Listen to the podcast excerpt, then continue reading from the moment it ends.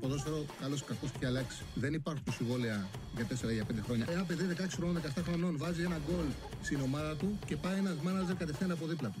Όταν κατάλαβαν οι Ιταλοί ότι ναι, δεν βγαίνουν τα μαρκαρίσματα, αλλά θα πάρουμε εμείς την μπάλα, κυριαρχήσανε. Το χέρι του βοηθού, το χέρι του, το μόνο που προσπαθεί να κάνει να στηριχτεί και για να μην πέσει κάτω. Με το αριστερό και με το δεξί, πού το βάλει το χέρι του, το χέρι του δεν θα συνεχίσει να κινείται. Το βάλει στο πισινό του. Άμα αγαπάτε, δηλαδή οι Ιταλοί μ' αγαπάτε. Εννοείται. Καλησπέρα. Καλώς ήρθατε στο δεύτερο Charlie Ball. Γνωρίζετε πλέον, όσοι μας είδατε χτες, ποια είναι η διαδικασία της εκπομπής. Λέω κάποια πράγματα για την επικαιρότητα και πολύ σύντομα καλείτε και βγαίνετε στον αέρα. Η εκπομπή είναι επικοινωνίας. Χρειαζόμαστε συμμετοχή σας τόσο σε μηνύματα, αλλά ακόμα περισσότερο σε γραμμές. Το τηλεφωνικό μας κέντρο είναι στο 210-2205-444. Ξέφανε να ξεκινήσουμε να πούμε κάποια πράγματα για τα θεσινά παιχνίδια. Ο Ολυμπιακός κατάφερε και πήρε την πρόκληση, δεν ήταν καλός. Αλλά κατάφερε και πέτυχε το στόχο του. Η αλήθεια είναι ότι αυτή την εποχή για όλες τις ομάδες και πόσο μάλλον για τον Ολυμπιακό, που είναι μια ομάδα η οποία ετοιμάζεται, το σημαντικό είναι να πετυχαίνεις το στόχος σου. Δηλαδή, σημαντικό είναι να καταφέρνεις να προχωράς. Και ο Ολυμπιακός το στόχο το πέτυχε. Η ομάδα συνεχίζει στην Ευρώπη. Από εκεί και πέρα υπάρχουν πράγματα τα οποία δεν ήταν καλά χτες. Ο ΠΑΟΚ ήταν αρκετά κοινικός και στα δύο παιχνίδια. Πήρε το 0-0 στην Κροατία. Χτες προηγήθηκε, δέχτηκε πίεση, είχε φάσει και ένα πολύ καλό τερματοφύλακα. Κατάφερε, για μένα είναι πολύ σημαντικό το ότι συνδύασε την νίκη του με 2 γκολ του Ζιβκοβιτς, γιατί είναι ένας πολύ ποιοτικός ποδοσφαιριστής και αυτό που του έλειπε το τελευταίο διάστημα ήταν τα γκολ την περσινή χρονιά. Το ότι βρήκε 2 γκολ του Ζιβκοβιτς είναι πάρα πολύ σημαντικό.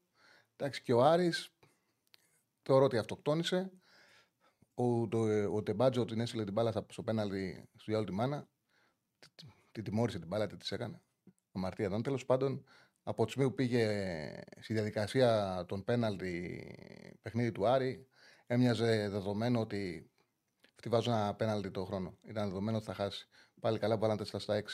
Τέλος πάντων, για τον Ολυμπιακό θεωρώ ότι χωρά πάρα πολύ συζήτηση. Εμένα μου κάνει τρομερή εντύπωση, χωρίς να θέλω να κάνω αποξιωτική κριτική στο Μαρτίνε, δεν γίνεται κάτι τέτοιο για ένα προπονητή που είναι το δεύτερο του παιχνίδι.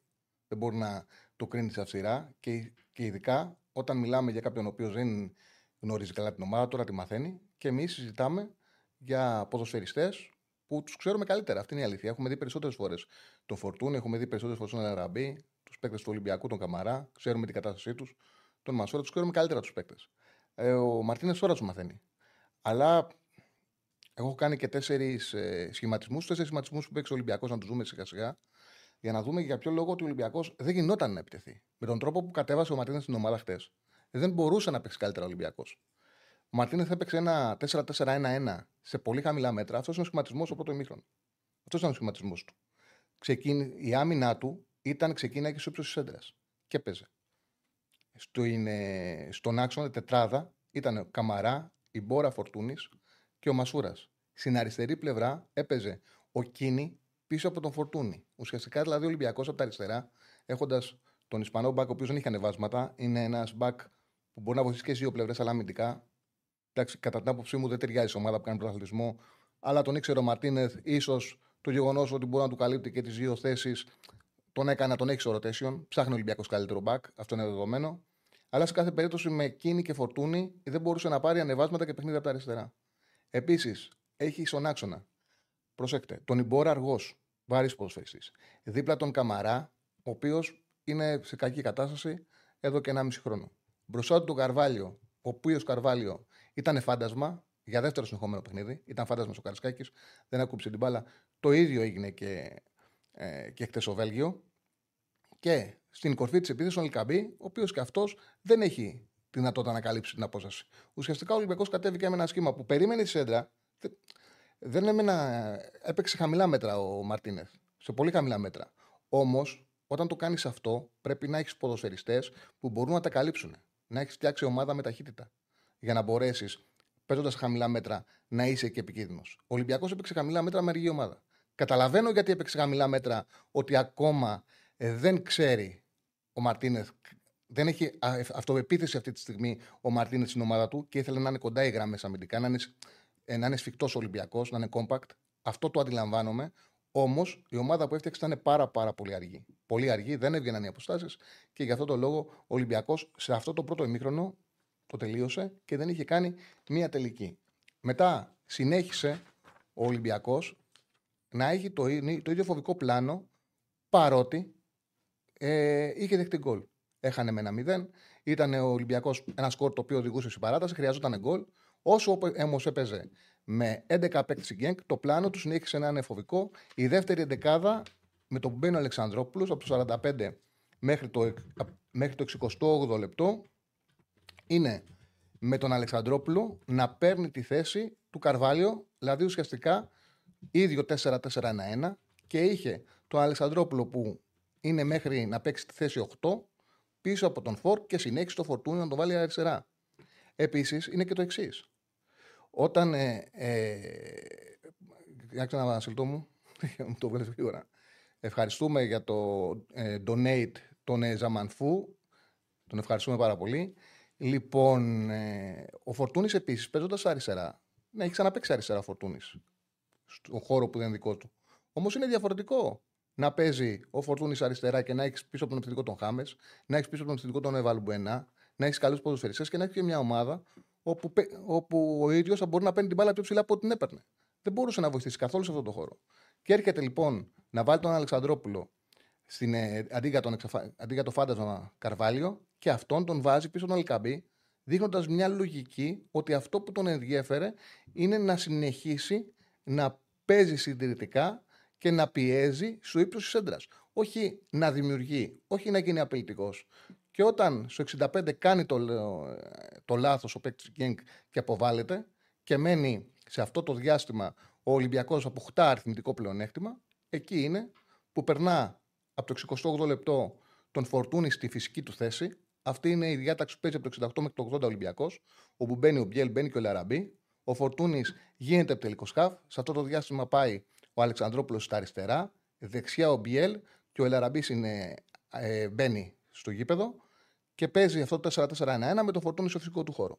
Αρχίζει και κερδίζει μέτρα ο Ολυμπιακός αυτό το διάστημα.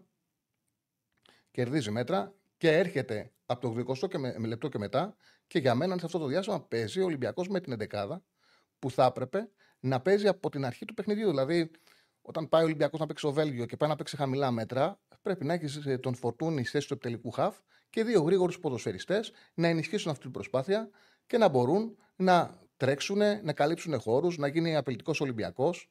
Και το έκανε αυτό στο τελευταίο κομμάτι, όταν είχε βέβαια την ασφάλεια του παίκτη παραπάνω. Και έβαλε τον Μπιέλ δεξιά, τον Βρουσάη αριστερά, ο Φορτούνης ήταν τελικός σκάφη και σε αυτό το κομμάτι ο Ολυμπιακός κατάφερε πράγματι και έκλεισε την Γκένγκ με παίκτη λιγότερο. Έπαιξε ρόλο αυτό, πολύ μεγάλο ρόλο. Δηλαδή, αξιοποίησε τον παίκτη παραπάνω, τους έκλεισε. Είχε την ευκαιρία με τον Μπιέλ αντιπάσα του Φορτούνη και μετά με το κλέψιμο που κάνει ο Αλεξανδρόπουλος βρήκε ο Ολυμπιακός τον γκολ της πρόκρισης, τον γκολ της ισοφάρισης. Ένα παιδί το οποίο έχει πάρα πολλά προσόντα. Τον πήρε ο Ολυμπιακός να του δώσει μια ευκαιρία να παίξει, γιατί το μόνο που του λείπει του Αλεξανδρόπουλου είναι παιχνίδια. Χρόνος και παιχνίδια για να βρει αυτοεπίθεση. Έκανε ένα κλέψιμο ψηλά, αυτό που ξέρει καλά. Κοίταξε. Έπαιξε με πάνω το κεφάλι, εκτέλεσε πάρα πολύ ωραία συγγωνία και έδωσε πρόκριση στον Ολυμπιακό. Ξαναλέω γιατί έκανα αυτά τα τέσσερα. Σας έδειξα τους τρόπους που έπαιξε, τα τέσσερα σχήματα, τους σχηματισμούς του Ολυμπιακού, γιατί είναι ξεκάθαρο ότι ένας νορμάλ σχηματισμός ήταν αυτός που τελείωσε και αυτός που έδωσε τη δυνατότητα να αξιοποιήσει το αριθμητικό πλεονέκτημα Ολυμπιακός. Ήταν υπερβολικά συντηρητικό και υπερβολικά μη λειτουργικό το αρχικό σχήμα και αυτό που επέμενε μέχρι ο Ολυμπιακός να αποκτήσει αριθμητικό πλεονέκτημα, το οποίο ήρθε κατά λάθος, από ένα ατομικό λάθος του Πέντσιλ, του ποδοσφαιριστή της Γκένγκ. Ήταν μια ανόητη ενέργεια που ουσιαστικά στοίχησε την πρόξη στην ομάδα του. Πιστεύω ότι θα πρέπει λίγο ο Μαρτίνεθ να κοιτάξεις καλύτερα το παιχνίδι, να δει, γιατί φοβάμαι ότι αν ο Ολυμπιακός δεν αποκτούσε αυτό το αριθμητικό πλεονέκτημα, δύσκολα να μπορούσε με τον τρόπο που σκεφτόταν το μάτσο ο Μαρτίνεθ να απειλήσει και να πάρει την πρόκριση. Λοιπόν, αυτά για τον Ολυμπιακό. Βλέπω τα μηνύματά σας. Σιγά σιγά να ανοίξουμε γραμμές, να βγείτε στον αέρα. Να ξαναπώ το τηλέφωνο επικοινωνίας 210-22-05-444. Μην πλατιάζω εγώ άλλων προλόγους. Αυτά τα πράγματα που είχα σημειώσει για τον Ολυμπιακό ήθελα να πω. Μετά από εκεί και πέρα, για τα μηνύματα, βλέπω τα μηνύματα που έχουν έρθει. Για τη Μαρσέικ τη θεωρεί, λέει ο φίλος, εύκολο διπλό για σήμερα. Παίζει στη Μέτς. Ήταν πολύ κακή η Μέτς, να σου πω την αλήθεια, με τη Ρεν φάγε 5. Όμως, να είμαι ειλικρινής, ότι η Μαρσέικ έπαιζε αγώνα Τρίτη βράδυ, δεν είναι εύκολο να την ποντάρεις. Έφτασε μέχρι πέναλτι, 120 λεπτά. Είχε πολύ μεγάλο καταπώνηση και ψυχολογική. Δεν τους βγήκε το παιχνίδι. Δεν ξέρω, δεν νομίζω ότι προσφέρεται να παίξει αυτή τη στιγμή την Μαρσέικ μετά από αυτό το παιχνίδι. Λοιπόν, έχουμε καμιά γραμμή? Α, έχουμε γραμμές, μπράβο. Λοιπόν, οπότε κάτσε να βάλω και εγώ τα ακουστικά μου. Πάμε στο πρώτο φίλο. Καλησπέρα. Καλησπέρα. Καλησπέρα, φίλε. Εγώ είμαι. Ναι, ναι. Καλησπέρα, Δημήτρης από Βύρωνα. Τι κάνουμε? Καλά, Δημήτρη. Καλή αρχή κιόλας. Να είσαι καλά. Πολύ χάρηκαμε για την επιστροφή σου. Πολλοί κόσμος και η παρέα μου, όλοι έχουμε χάρη πάρα πολύ. Ευχαριστώ πολύ. Μας έλειψε η φωνή σου. Λοιπόν, πάμε λίγο στην ΑΕΚ. Μια-δυο ερωτήσεις θέλω να σου κάνω.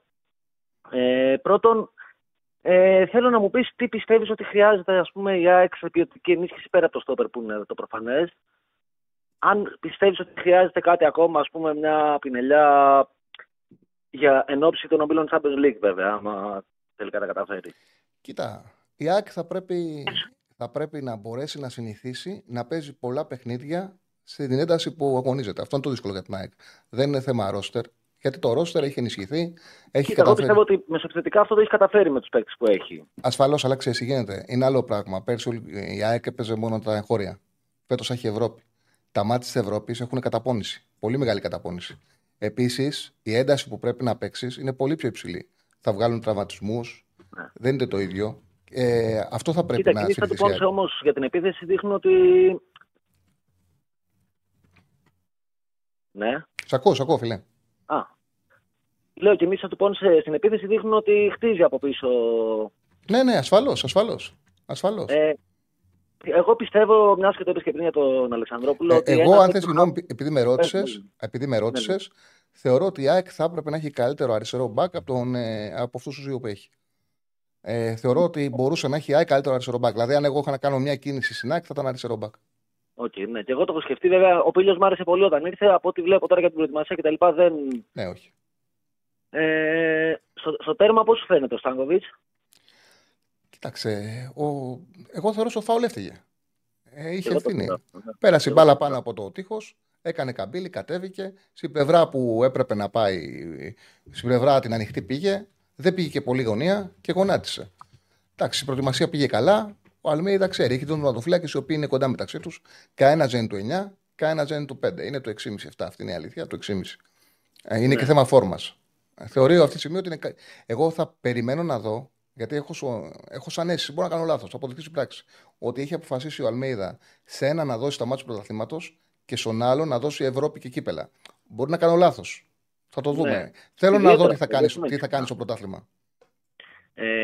Για να κλείσω σιγά-σιγά, καταρχάς, εγώ έτσι όπως έχω δει και τους αντιπάλους στην Ευρώπη, είμαι αρκετά αισιόδοξος ότι η ΑΕΚ ξεκινάει από πολύ καλύτερα αφιτηρία για το πρωτάθλημα. Δηλαδή, πιστεύω ότι είναι ξεκάθαρα φαβορή για το πρωτάθλημα που έρχεται. Η μόνη θέση στην οποία πιστεύω ότι υπολείπεται των ανταγωνιστών είναι του τερματοφύλακα. Στα στόπερ δεν ξέρω, ήταν φανταστική εμφάνιση και των δύο τώρα πάνω στην Κροατία, αλλά πιστεύω ότι. Ίσως και εκεί θέλεις κάτι παραπάνω. Θέλει άλλον έναν.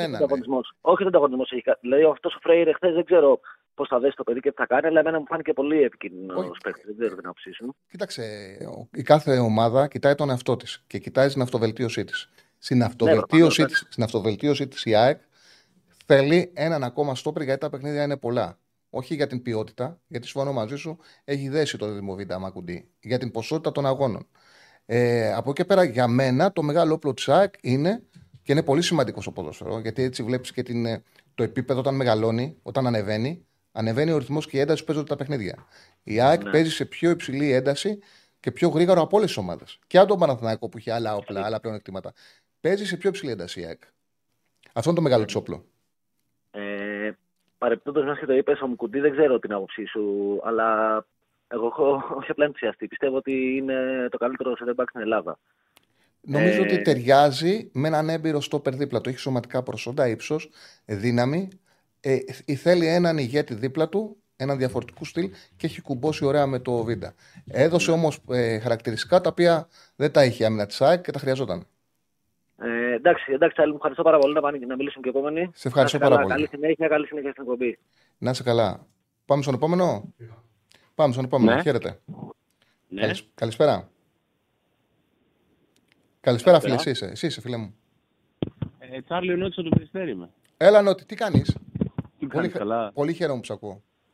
Ναι, δεν σε πήρα χθες γιατί δουλεύω νύχτα και το είδα νύχτα, το άκουσα το live μετά, ξέρεις, αργότερα. Και έτσι σε ακούω, να ξέρεις εγώ, το βράδυ μετά.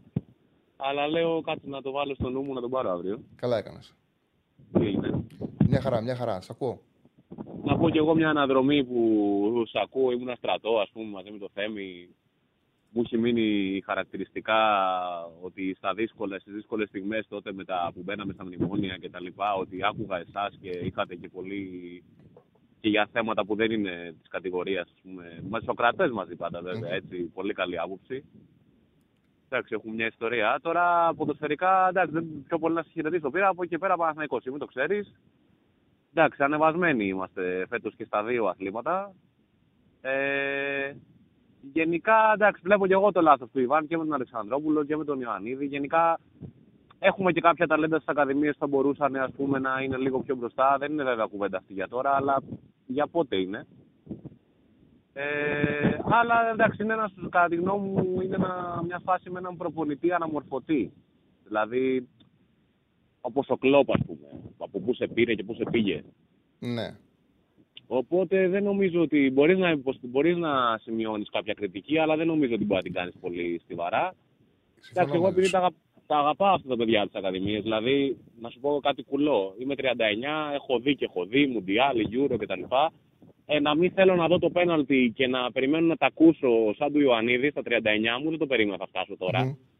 Αλλά ήταν ένα θέμα και πολύ καιρού Ευρώπης και ένα θέμα ότι αν το χάσει το παιδί, τι έχει να πάθει, ξέρω εγώ. Οπότε έτσι με πείραξε με το σωτηράκι, ξέρω. Έκανε πέναλτι. Κοίταξε, είπες μια πολύ μεγάλη κουβέντα που τη χρησιμοποιώ συνέχεια.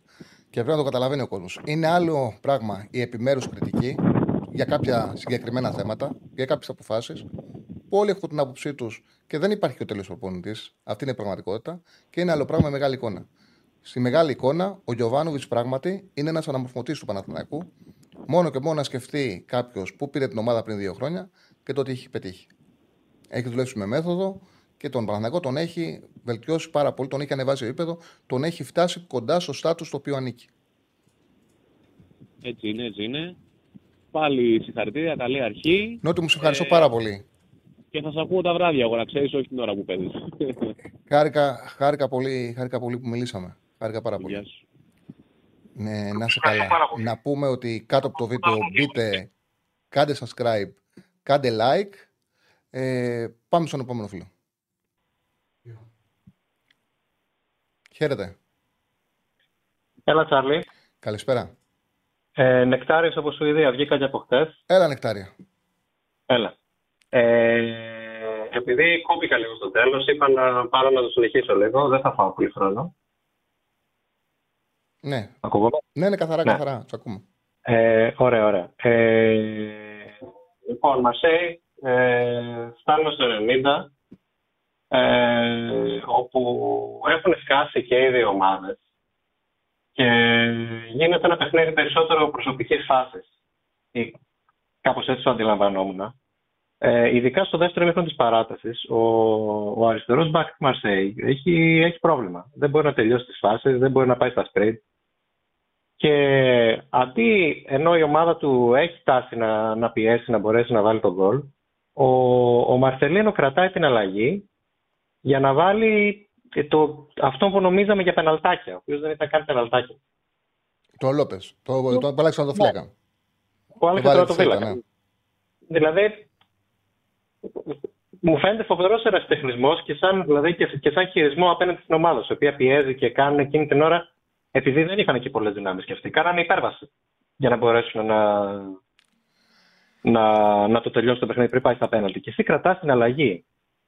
Δηλαδή, νομίζω ότι επειδή στην Ελλάδα είμαστε και λίγο πιο τσίρκο, αυτός ο προπονητής δεν θα μπορούσε να συνεχίσει να κουτσάρει την ομάδα. Κοίταξε, επειδή είμαστε τσίρκο όμως, όπως το λες. Γιατί ο Μαρτελίνο είναι ένας προπονητής όπου έχει ένα συγκεκριμένο πλάνο, ένα συγκεκριμένο σχέδιο, γι' αυτό τον αγοράζεις. Οι προπονητές δεν μπορούν να κρίνονται από τις αποφάσεις που παίρνουν στη διάρκεια ενός αγώνα και από τις αλλαγές που κάνουν.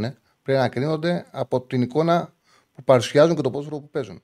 Προσπαθεί να διδάξει ένα γρήγορο ποδόσφαιρο στη Μαρσέικ, ένα καθαρό 4-4-2 έντασης, πίεσης.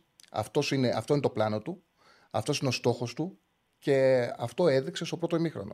Απλά για μένα, ναι, αυτό που πρέπει να κάνει, γιατί είναι μεγάλο το διακύβευμα να παίζεις για να πας στο Champions League, έπρεπε να κάνει καλύτερο καταμερισμό δυνάμεων. Αν έκανε καλύτερο καταμερισμό δυνάμεων, όσα αναφέρεις, δεν θα χρειαζόταν να τα πάρει. Δηλαδή, αν μοίραζε τις δυνάμεις των παιχτών τους όλο το 90 λεπτό και δεν πήγαινε να τα δώσουν όλα στο πρώτο 45 λεπτό και μετά να έχει ο Παναθηναϊκός χώρο να αναπνεύσει την κατοχή μπάλας και να παίξει το παιχνίδι του. Το γυρίσει και λάθος δεν σημαίνει ότι είναι κακός προπονητής όμως ο Μαρτελίνο. Κάθε προπονητής έχει την ιστορία του και γι' αυτό το λόγο. Εννοείται, δεν σχολιάζω. Έχει ευθύνη για τον αποκλεισμό. Και έχει δεχτεί κριτική στη Γαλλία, έντονη κριτική, και έχει ευθύνη για τον αποκλεισμό και ο ίδιος αναγκάστηκε να ζητήσει συγγνώμη. Οκ. Okay. Για ΠΑΟΚ και Άρη θα μιλήσουμε. Σας ακούμε. Εντάξει, απλά είναι ένα μεγάλο κοντράστ ο ΠΑΟΚ με τον Άρη, υπό την έννοια ότι στα δύο ζευγάρια ο ΠΑΟΚ ήταν ξεκάθαρα κατώτερος και κατάφερα να προκριθεί εν τέλει με καθαρό σκορ, ενώ ο Άρης ήταν ξεκάθαρα ανώτερος στα μάτια μου και αποκλείστηκε όπως αποκλείστηκε. Νομίζω ήταν ισορροπημένο μόνο το παιχνίδι, τα δύο παιχνίδια με τους Κροάτες. Και ήταν λίγο επιπόλαιοι και στα δύο μάτς στην τελική επιλογή οι Κροάτες. Δηλαδή ήταν λίγο φλίαροι στην τελική προσπάθεια, ενώ ο ΠΑΟΚ ήταν πιο αποτελεσματικός, πιο κινικός. Θεωρώ ότι είναι σαν ομάδα καλύτερος ο ΠΑΟΚ. Απλά αυτή την εποχή, επειδή δεν είναι έτοιμος, δεν είχε ολοκληρώσει το ρόστερ του, ήταν κοντά, ήταν πολύ κοντά. Αλλά παρόλα αυτά ήταν κινικός, πιο συμπαγής πίσω, πιο αποτελεσματικός και πήρε την πρόκριση. Για τον Άρη, ο Άρης την έχασε τσάμπα την πρόκριση. Θεωρώ βέβαια και να την έπαιρνε ότι εντάξει, με τους Τούρκους θα έκανε δύο ήττες. Οι Μπεσικτάς ήταν πολύ ανώτερη ομάδα. Εγώ είχα άγχος για τον ΠΑΟΚ, να πω την αλήθεια, γιατί έχει επικοινωνηθεί κιόλας ότι εάν δεν κατάφερε να μπει στους ομίλους, που τώρα νομίζω θα καταφέρει να μπει, θα σκορπούσε η ομάδα. Mm-hmm. Και αυτό θα αποδυνάμωνε και συνολικά και το ποδόσφαιρό μας και το πρωτάθλημα που έρχεται κλπ. Οπότε είχαν και αυτό το βάρος να διαχειριστούν που δεν μπορούσαν να το διαχειριστούν από την Πεϊτάρα ακόμα. Ναι. Σωστό είναι. Ενώ ο Άρης, όσο παρακολουθώ ποδόσφαιρο, έχει ο τρόπος με τον οποίο διοικείται, νομίζω δεν είναι αντίστοιχος του μεγέθους του. Βλέπουμε κάθε χρόνο να γίνονται αυτές οι μαζικές αλλαγές και να έρχονται παίχτες στους οποίους. Μάλλον κάποιος Αριανός πρέπει να έχει βαρεθεί να το βλέπει αυτό το πράγμα, να έρχονται παίχτες τύπου Ματαρίτα. Δηλαδή κάποια αστεία ονόματα που δεν μοιάζουν όλοι μεταξύ τους και στα χαρακτηριστικά τους. Κοντοί που προσπαθούν κάπως να παίξουν μπάλα, αλλά δεν έχουν ουσία. Ένα περίεργο πράγμα αυτό που γίνεται με τον Άρη. Όλοι αυτοί τους έχει δει κανένας από τους ποδοσφαιριστές. Αυτοί πρέπει να είναι μανατζερικές δουλειές. Τι να σου πω, φίλε. Αυτά. Σε ευχαριστώ πάρα πολύ. Ευχαριστώ πάρα πολύ. Μπορώ να δώσω χαιρετισμό στον αδερφό που μας βλέπει και είναι μεγάλος φαν. Να είσαι καλά. Χαιρετίσματα αγαπημένα στον αδερφό σου. Λοιπόν, λέει ο φίλος, γνώμη για Joriscic, είναι τους καλούς παίκτες όσο δείξα 3 παιχνίδια. Ναι, ο Joriscic είναι μια σπουδαία μεταγραφή για τον Παναθηναϊκό. Μπορεί να δώσει αυτά τα οποία του έλειπαν τα προηγούμενα χρόνια, την περσινή χρονιά. Δηλαδή, σωστή τελική απόφαση. Είτε είναι μια ποιοτική πάσα, είτε είναι μια ποιοτική εκτέλεση. Είναι ένας παίκτης που έχει μεγάλη κλάση, έχει καλό ξεπέταγμα. Αν τον πρώτο παίκτη θα κάνει διαφορά στην Ελλάδα. Συμφωνείς ότι ο Ολυμπιακός χρειάζεται εξτρέμ, δεν πάει άλλο. Εντάξει, χρειάζεται ποιότητα ο Ολυμπιακός, πρέπει να ενισχύσει το ρόστερ του. Αυτή είναι μια πραγματικότητα. Εντάξει, θα δούμε. Πάμε στον επόμενο. Έχουμε γραμμή. Πάμε. Χαίρετε. Κλείσε το YouTube, φίλε, γιατί ακούμε την εκπομπή από την αρχή. Μας ακούς? Ναι. Έλα, φίλε μου. Σ' ακούμε. Έκλεισε. Έπεσε. Πάμε στον επόμενο. Χαίρετε. Γεια σου, Τσάρλι. Έλα, φίλε. Αρχικά, καλή αρχή. Να είσαι καλά. Θέλω να σε ευχαριστήσω, Τσάρλ, για την παρέα που μας κάνεις και πέρσι που μας παρέχεις έτσι ένα αντικειμενικό, μια αντικειμενική άποψη, ρε παιδί μου. Πέρσι μου λείψαν πολύ τα play-off, τα άρθρα σου. Να είσαι καλά. Αυτό. Ήθελα να σε ρωτήσω, δεν ξέρω, μπορεί να έχεις αναφερθεί στην εκπομπή, αλλά τώρα μπήκα και την άνοιξα. Πώς τις βλέπεις τις ισορροπίες του πρωταθλήματος εσύ, Τσάρλ, φέτος? Κοίταξε, νομίζω ότι η ΑΕΚ είχε ένα πλεονέκτημα. Το ξαναλέω ότι παίζει πιο υψηλή ένταση. Ο Παναθηναϊκός έκανε καλές κινήσεις, βελτιώθηκε σε κάποια κομμάτια τα οποία είχε αδυναμία και πιστεύω ότι ο Ολυμπιακός και ο ΠΑΟΚ ξεκινάνε πιο κάτω. Η χρονιά όμως είναι πολύ μεγάλη. Μπορεί να το καταλάβει κάποιος, αν σκεφτεί πέρσι, πόσο μακριά είναι η χρονιά με τα play-off, όπου εκεί παίζει στο τέλος άλλα 10 ανταγωνιστικά παιχνίδια που μοιράζονται 30 βαθμοί. Οπότε ακόμα είναι πάρα πολύ νωρίς. Σίγουρα για μένα η ΑΕΚ μπαίνει με το μεγάλο πλεονέκτημα ότι έχει έναν προπονητή που την έχει βάλει σε μια λογική να παίζει πάρα πολύ γρήγορα. Παίζει σύγχρονο ποδόσφαιρο η ΑΕΚ. Οι άλλοι παίζουν ακόμα σε πιο αργό τέμπο. Έχουν τα πλεονεκτήματά τους. Θεωρώ ότι λίγο κάτω από την ΑΕΚ είναι ο Παναθηναϊκός. Αυτή είναι η άποψή μου. Ναι, συμφωνώ. Εγώ ΑΕΚτής είμαι. Τον Παναθηναϊκό τον βλέπω πολύ ενισχυμένο, η αλήθεια είναι. Είναι ενισχυμένος. Και σε κομμάτια που χρειαζόταν ενίσχυση. Βέβαια, νομίζω ότι είναι καλύτερος επιθετικά, αλλά σαν να έχει χαλάσει λίγο η συνοχή η περσινή που είχε πίσω. Βέβαια, είναι πάρα πολύ νωρίς. Θεωρείς ότι η ΑΕΚ χρειάζεται ενίσχυση σε κάποιες θέσεις που κάνουν μπάμ? Εγώ, ας πούμε, θεωρώ ότι χρειαζόμαστε αριστερό μπακ. Το είπα και πριν, ναι, συμφωνώ μαζί σου. Ναι. Για μένα η ΑΕΚ, στο επίπεδο που φτάσει, αν έπρεπε να κάνω 3 κινήσεις, θα ήταν τερματοφύλακα, στόπερ και αριστερός μπακ. Ο στόπερ ποσοτικά. Τερματοφύλακας, γιατί και οι δύο είναι σταθεροί του 6,5-7. Δεν είναι κανένας όμως ο επίπεδο του Μπρινιόλη, για παράδειγμα. Πολύ δίκαιο. Ναι, και αριστερό μπακ, η ΑΕΚ θα έπρεπε να έχει καλύτερο παίκτη από αυτούς που έχει, κατά την άποψή μου. Αυτό που έλεγα με φίλους πέρσι είναι, φαντάσου να είχαμε εμείς τον Μπρινιόλη ή τον Πασχαλάκη. Πόσο καλύτεροι θα ήμασταν. Συμφωνώ. Πάντως, για το ένα τελευταίο που θέλω να πω και μετά να σε αφήσω να προχωρήσεις. Για το σύστημα των Αλμέιδα που λες ότι παίζουμε γρήγορα κτλ., πιστεύω ότι ο Ρότα το εξυπηρετεί καλύτερα παρά ο Σιντιμπέ. Θεωρώ το Σιντιμπέ μεγάλη κλάση για την Ελλάδα.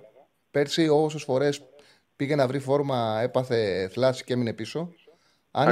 Αν είναι υγιής ο Σιντιμπέ, η άποψή μου είναι αυτή, είναι ένα επίπεδο πάνω από το Ρότα. Και κινείται σε περισσότερους χώρους με μεγαλύτερη δυναμική. Παίζει πολύ εσωτερικά, που βοηθάει αυτό τακτικά να κερδίζεις παίκτη. Και σκληράδα. Εντάξει, και ο Ρότα βέβαια πέρσι με ένα πολύ καλό προπονητή ανέβασε το επίπεδο του πολύ, έτσι, δεν είναι? Ναι. Τέλος πάντων. Έγινε, καλή συνέχεια. Σε ευχαριστούμε πολύ. Λοιπόν, ο Παναθηναϊκός θέλει δεξί μπακ με Κότσιρα Πας μόνο μέχρι το Σταυρό του Νότου. Κοίταξε να δεις. Αυτή τη στιγμή ο Παναθηναϊκός δεν θέλει δεξί μπακ, δεν κοιτάει δεξί μπακ, γιατί ο Βαγανίδης έδειξε ότι μπορεί να σταθεί μόνος του σε αυτή τη θέση. Να είναι αυτός ο βασικός. Για δεύτερος ο Κότσιρας δεν είναι κακός. Δεν μπορεί τώρα να πάει να πληρώσει, ενώ έχει 2 Έλληνες, να πληρώσει η διοίκηση, να πάρει παίκτη, να πάρει έναν αναπληρωματικό του Βαγιανίδη. Δηλαδή να ψάξει να πάρει ένα μέτριο παίκτη, ενώ έχει Έλληνα αναπληρωματικό. Για ποιο λόγο να το κάνει αυτό? Ή να πάει να κόψει τη φόρα του μικρού για να πάρει ένα καλύτερο δεξιμπάκ, ενώ δεν ξέρεις πού μπορεί να φτάσει το ταβάνι του Βαγιανίδη. Για πρώτο σκόρερ, αν θα είναι ο Ελαραμπή, πληρώνει 20. Δεν ξέρω, θα μοιραστούν τον χρόνο τον Ελκαμπή. Είναι νωρίς αυτό. Έχουμε γραμμές, πάμε στον επόμενο. Πάμε στον επόμενο, χαίρετε. Καλησπέρα. Καλησπέρα, φίλε μου. Ο Γιώργος από την Βουλιαγμένη είμαι, πάλι. Έλα Γιώργο, τι κάνεις? Καλά. Περνάς ωραία? Ναι, είναι πολύ ωραία, είμαστε στον άξο τώρα. Κάνε ανάλυση σου. Ωραία. Πήρα σου σχετικά με την ΑΕΚ. Ήταν φανταστική μεν στο παιχνίδι που έπαιξε, όταν ήταν επίθεση, αλλά ήταν πολύ προβληματική στην άμυνα. Και αυτό φάνηκε ακόμα και στο δεύτερο ημίχρονο που κυριάρχησε. Στην άμυνα, κάθε φορά που βγαίνανε επίθεση, οι Κροάτες είχε θέματα. Τώρα δεν ξέρω επειδή ήταν πρώτο παιχνίδι στην ουσία της σεζόν και ζορίστηκε, αλλά αυτό ήταν προβληματικό. Δηλαδή τους νικούσαμε από το ήμασταν μπροστά. Και στην η χρονιά που έπαιξε η ΑΕΚ στην ουσία όλους με pressing ψηλά, δεν άφησε να εκτεθεί η άμυνά της καθόλου. Και δεν ξέρω αυτό πώς θα φανεί στην Ευρώπη φέτος. Εντάξει, είναι και πρώτο παιχνίδι. Και ναι, θεωρώ ότι σε αυτό που λες στην Ευρώπη, ότι άμα θα παίξει η λογική το λέει αυτό.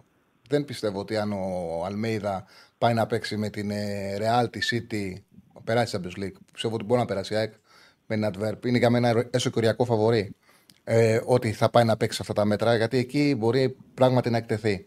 Θεωρώ ότι πάλι θα παίξει παιχνίδι έντασης, πάλι θα παίξει πίεση, αλλά θα παίξει πιο χαμηλά μέτρα. Θα πάει πιο χαμηλά και θα προσπαθήσει μέσα από τα κλεψίματα να βγάλει αντεπιθέσεις.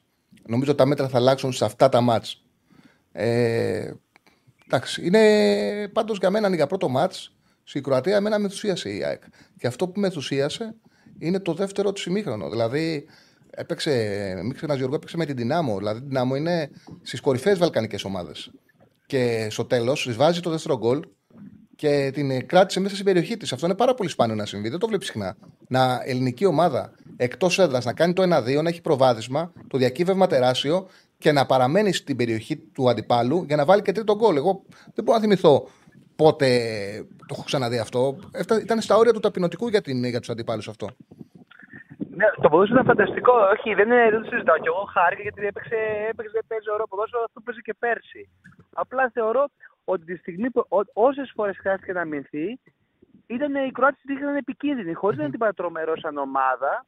Τώρα ελπίζω να μην είναι αυτή η εικόνα αργότερα. Και όσον αφορά τις θέσεις, θεωρώ πως η ΑΕΚ από τη στιγμή που θέλει να παίξει στην Ευρώπη με δύο κόφτες, με δύο αμυντικούς, χρειάζεται σίγουρα και άλλον αμυντικό. Δηλαδή, αν τραυματιστεί ο Σιμάνσκι ή ο Γιόνσον, θα μείνει μόνος το ένα και τον. Δηλαδή, δεν νομίζω ότι μπορεί να βγει. Δηλαδή, χρειάζεται ποσοτικά αμυντικό οπωσδήποτε χάφε κι άλλο. Συμφωνώ. Χρειάζεται ποσοτικά. Ο Σιντιμπέ, όπως το είπες, είναι φανταστικός όταν έστρωνε, αλλά δεν έστρωσε ποτέ. Δεν ξέρω αν μπορεί να βασιστεί πάνω του. Κάθε φορά που έστρωνε, τραυματιζόταν. Ισχύει. Οπότε και αυτό είναι από μόνο του ένα πρόβλημα. Εντάξει, έχει τον Ρότα. Όχι, ο Ρότα είναι φανταστικός. Δεν έχει κλάσει του Σιντιμπέ, απλά ο Σιντιμπέ. Δεν ξέρεις αν θα σου παίξει 3-4 παιχνίδια στη σειρά ή θα τραυματιστεί και να για μένα αυτό είναι το σύγχυμα με το Σιντιμπέ. Αν είναι υγιής ο Σιντιμπέ, αυτός κατά την άποψή μου ότι ανεβάζει πολύ ψηλά το επίπεδο της θέσης. Παίζει καλύτερα τη θέση από το Ρότα. Αν είναι υγιής. Θα δούμε. Να κάνω και ένα σχολείο για τον Ολυμπιακό, αν και είμαι εκτής. Θεωρώ ότι ο Ολυμπιακός έχει πολύ δρόμο να διανύσει. Ήταν πολύ μέτρης, πολύ καινούργια ομάδα με πάρα πολλούς παίχτες που δεν ξέρεις αν θα τους κρατήσει, αν θα είναι οι ίδιοι που θα συνεχίσουν και θα χρειαστεί να ζωριστεί πάρα πολύ ο προπονητής να βρει την άκρη, γιατί θα πρέπει να παίζει και μεσοβδόματα. Η ΑΕΚ πέρσι που ήταν στην αντίστοιχη μεταβατική περίοδο είχε το πολύ μεγάλο πλεονέκτημα ότι έπαιζε μια φορά τη βδομάδα. Είχε όλο τον χρόνο να δουλέψει. Τώρα, αν παίζεις δύο φορές τη βδομάδα, σημαίνει ότι στην ουσία δεν μπορεί να κάνεις προπονήσεις μες τη βδομάδα. Οπότε δεν ξέρω πότε θα προλάβει να κουμπώσει μια ομάδα που ήταν φανερά σύνδετη φέτος. Οπότε θεωρώ ότι θα έχει πολύ μεγάλα ζόρια ώστε να το καταφέρει. Τώρα έχουμε να το καταφέρει. Θέλει υπομονή ο Ολυμπιακός. Θέλει υπομονή. Ουσιαστικά πρέπει να καταλάβουν ότι φτιάχνουν μια καινούργια ομάδα και έχουν ντεζαβαντάζ από ΑΕΚ και Ολυμπιακό αλλά και από τον ΠΑΟΚ ότι οι άλλοι δουλεύουν. Είναι ΑΕΚ Ολυμπιακός, ΑΕΚ ΠΑΟΚ Παναθηναϊκός είναι η συνέχεια της προηγούμενης χρονιάς. Ο Ολυμπιακός φτιάχνει καινούριο. Είναι μεγάλο ντεζαβαντάζ αυτό. Ναι. Και στην Ελλάδα δεν υπάρχει υπομονή και στον Ολυμπιακό ακόμα περισσότερο. Σωστό. Σε ευχαριστώ πάρα πολύ. Να περνάς καλά.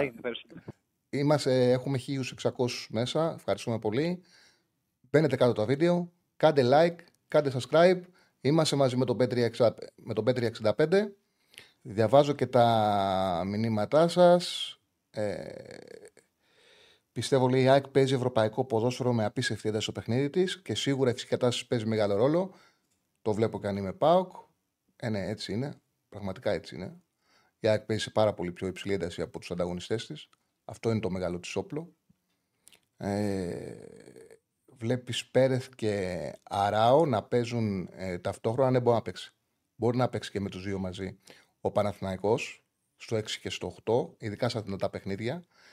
Γνώμη για τον Κώστα Φορτούνη. Ο Φορτούνης όταν μπήκε στο φυσικό του χώρο έκανε τη διαφορά και χτες. Έχει μπει τρομερή ποιότητα. Στα αριστερά και στα μέτρα που έπαιζε ο Ολυμπιακός δεν μπορούσε να βοηθήσει. Όχι ότι δεν έχει ξέρει να παίζει αριστερά, έχει παίξει και στην Εθνική Ελλάδος παίζει αριστερά. Σε πιο ψηλά μέτρα και με μια ομάδα που θα μπορέσει παίρνοντας την μπάλα αριστερά να προσφέρει έτσι όπως έπαιζε ο Ολυμπιακός με αργά χαφ.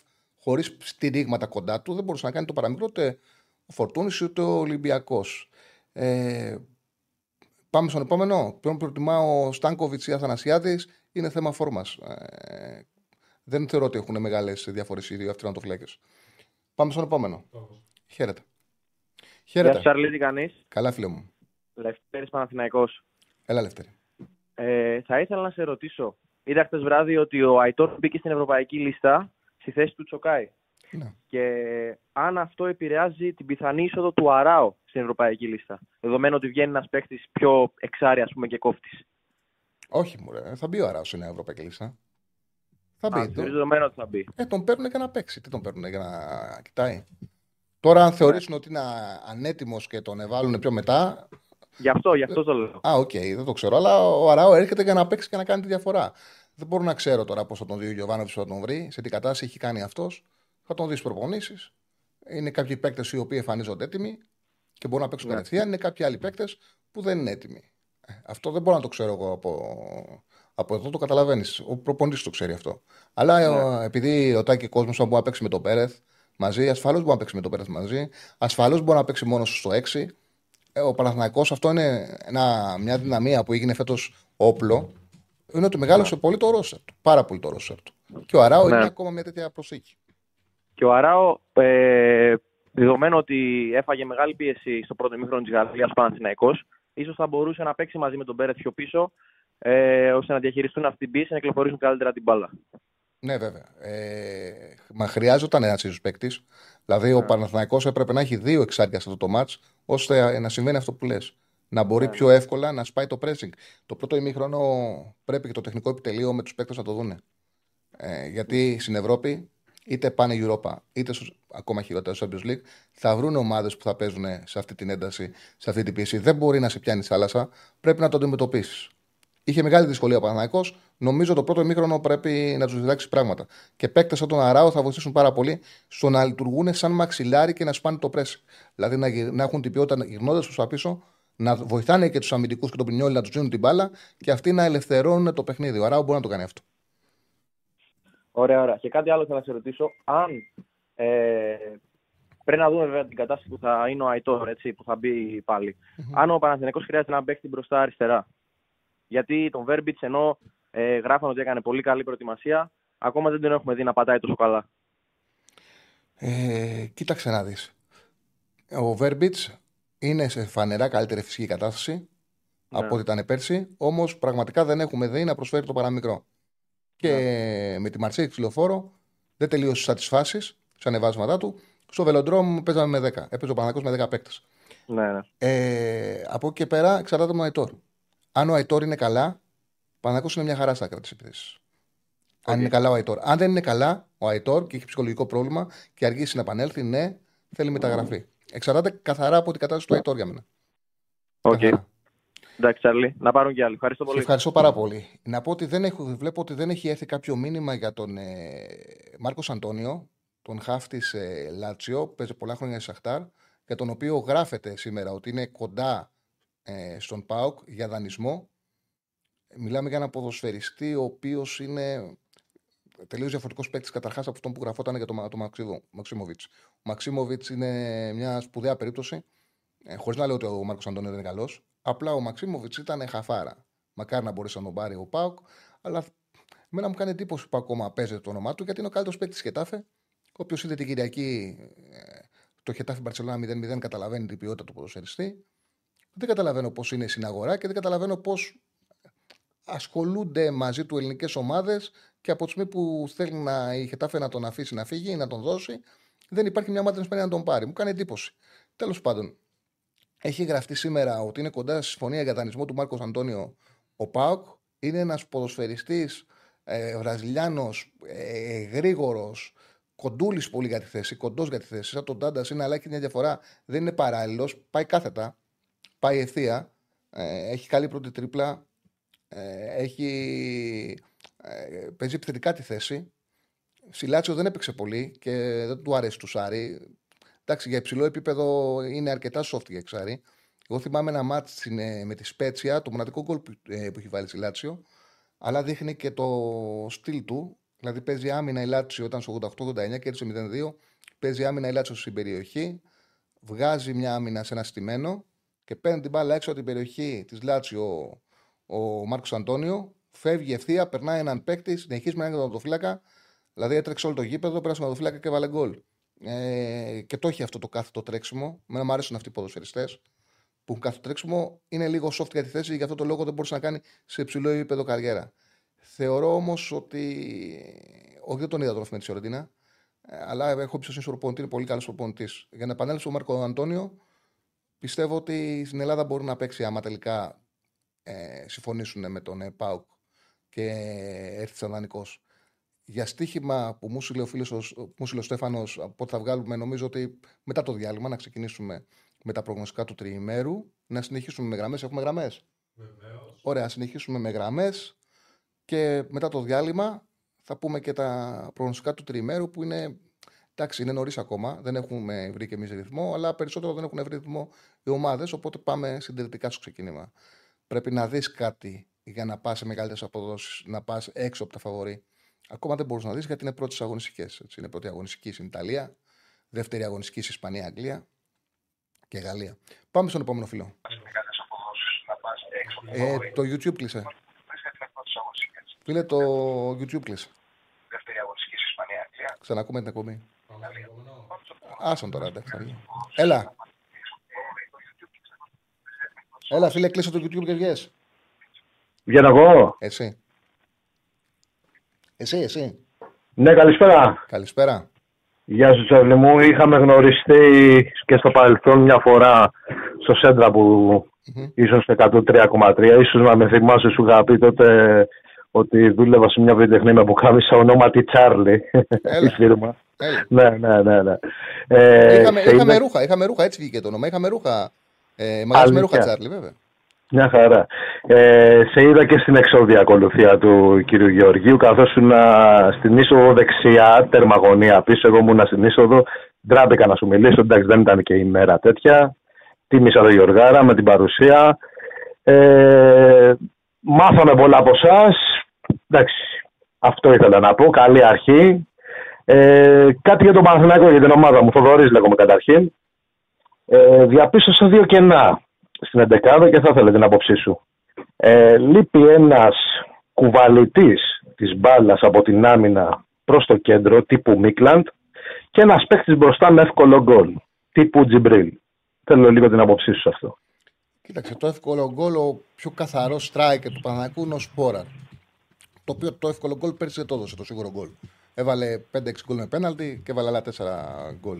Ο Ιωαννίδης είναι ο καλός επιθετικός του Παναθηναϊκού. Δηλαδή, θα ήταν ευχή έργο για τον Παναθηναϊκό να έχει ένα καλύτερο φόρα από τον καλύτερο στράικερ από τον Σπόρα που θα μοιραζόταν τον χρόνο με τον Ιωαννίδη. Τώρα για κουβαλτής από το κέντρο, νομίζω ότι δεν προτιμάται τους παίκτες ο Γιοβάνοβιτς. Αν προτιμούσε, του άρεσανε, θα κρατούσε τον Αλεξανδρόπουλο. Θα κρατούσε τον Βιαφάνες. Θέλει παίκτες όπου μοιράζουν την μπάλα και πηγαίνουν σε μεγάλες πάσες, παίζουν τον χώρο, παίζουν τις κινήσεις από τα άκρα με διαγώνιες μεταβιβάσεις. Θέλετε τους παίκτες. Γι' αυτό το λόγο δεν πήρε. Και γι' αυτό το λόγο και ο Βιλένα και ο Αράο είναι τέτοιες περιπτώσεις. Δεν είναι τόσο πολύ κουβαλητές. Ο Αράο είναι και λίγο κάθετος, αλλά είναι και αυτός στη μεταβίβαση. Οπότε αυτό είναι το σχέδιο του προπονητή. Γι' αυτό το λόγο δεν βλέπεις να έχει παίκτες που την κρατάνε και την κουβαλάνε. Με αφορμή το παιχνίδι με τη Μαρσέη, εγώ επειδή το είδα 5-6 φορές επανάληψη, διαπίστωσα γύρισμα του Μάγνουσον στον Πρινιόλι τουλάχιστον 7-8 φορές. Στο πρώτο μήχρονο συνέχεια. Είχε γίνει δηλαδή αυτό το πράγμα, δηλαδή μας είχε πιάσει μια τρικυμία. Και λέω δεν μπορεί να μην το έχει διαπιστώσει τώρα αυτό το πράγμα, το προπονητής, να έχουν πέσει τόσα λεφτά στο τραπέζι, να έχουμε κάνει εύστοχες, μπορώ να πω, μεταγραφές, αλλά να μην το έχουν εντοπίσει αυτό το πράγμα, γιατί το ίδιο πάθαμε αν θυμάσαι και στα play-off πέρσι με την ΑΕΚ. Εντάξει, δεν παρομοιάζω τώρα τη Μαρσέκ με την ΑΕΚ, αλλά διαβάζοντας το παιχνίδι του Παναθηναϊκού, ο αντίπαλος προπονητής διαπιστώνει αυτή την αδυναμία μας. Κοίτα, ο Παναθηναϊκός θέλει να παίζει ένα ποδόσφαιρο κατοχής και θέλει να σπάει την ανάπτυξη ακουπώντας την μπάλα πολύ στο Πέρεθ. Έχει παρατηρηθεί, ότι, και αυτό έγινε με την ΑΕΚ, ότι όταν ο αντίπαλος κλείνει την πρώτη πάσα στον Πέρεθ, ο Παναθηναϊκός εκεί μπορεί να βραχυκλώσει. Αυτό σε πολύ μεγάλο κομμάτι μπορεί να το διορθώσει ο δεύτερος χαφ, είτε αυτός είναι ο Τσέριν που δεν έπαιξε, δηλαδή θέλει ένα δεύτερο καθαρό χαφ, είτε είναι ο Αράου όταν θα παίζουν μαζί. Αλλά χρειάζεται μια τέτοια προσέγγιση και θα πρέπει ο Παναθηναϊκός να σταματήσει να είναι τόσο πολύ, να εξαρτάται τόσο πολύ από το αν θα μπορεί ο Πέρες να παίρνει την μπάλα, να γυρνά και να φτιάχνει το παιχνίδι. Γιατί όλο το σπάσιμο του αντίπαλου πρέσβη εξαρτάται από το αν θα πάρει την μπάλα ο Πέρες, να κάνει περιστροφή σώματος και να αρχίσει να παίζει. Αν του κόψει ο αντίπαλος του Πέρεθ αυτή την περιστροφή και τον μαρκάρει όταν περιμένει την μπάλα με πλάτη.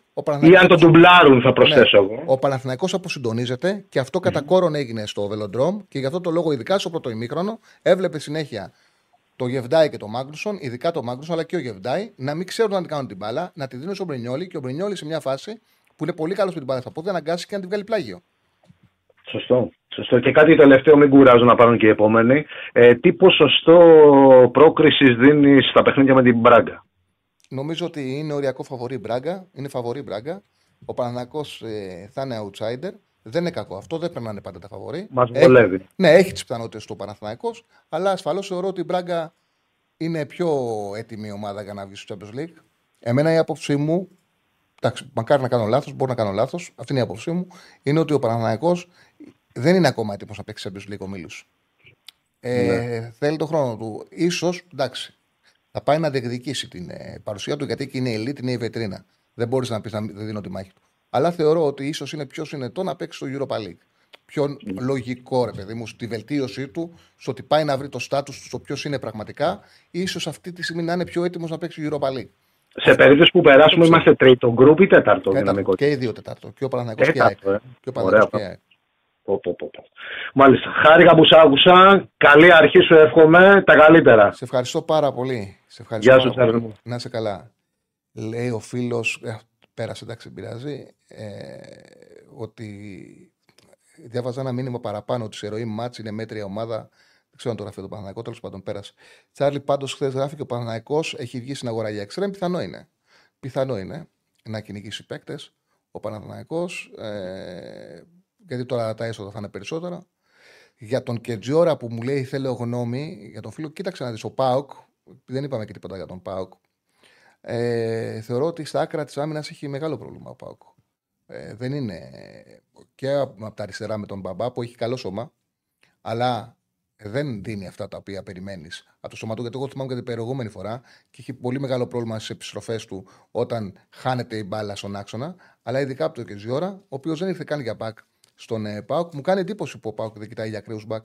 Δηλαδή και στην Κροατία είχα χρόνια να δω παιχνίδι ελληνικής ομάδας που παίζει το ποδόσφαιρο να μην υπάρχει ακούμπημα μπάλας ακραίου μπακ πάνω από τη σέντρα.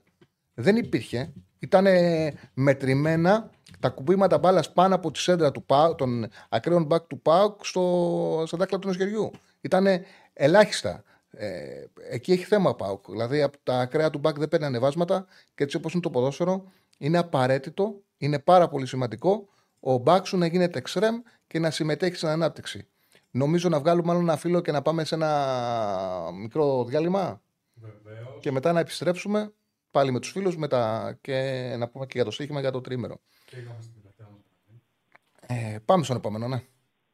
Καλησπέρα, Τσάρλι. Καλησπέρα. Χαίρομαι πολύ που μιλάμε. Σιδεροκέφαλος και μακροήμερος. Ευχαριστώ πολύ. Γνωστή μου, ακούγεται τη φωνή σου. Δεν έχουμε μιλήσει ποτέ. Okay. Πρώτη φορά σε άκουσα το 2006 που είχες βγει στο Μουντιάλ. Ήταν μετά τον προημιτελικό Βραζιλία-Γαλλία στο Γεωργίου. Ήταν τέσσερα μάτς. Ήτανε Ιταλία-Αυστραλία που κέρδισε η Ιταλία 1-0 με το πέναλτι τότε στο 90.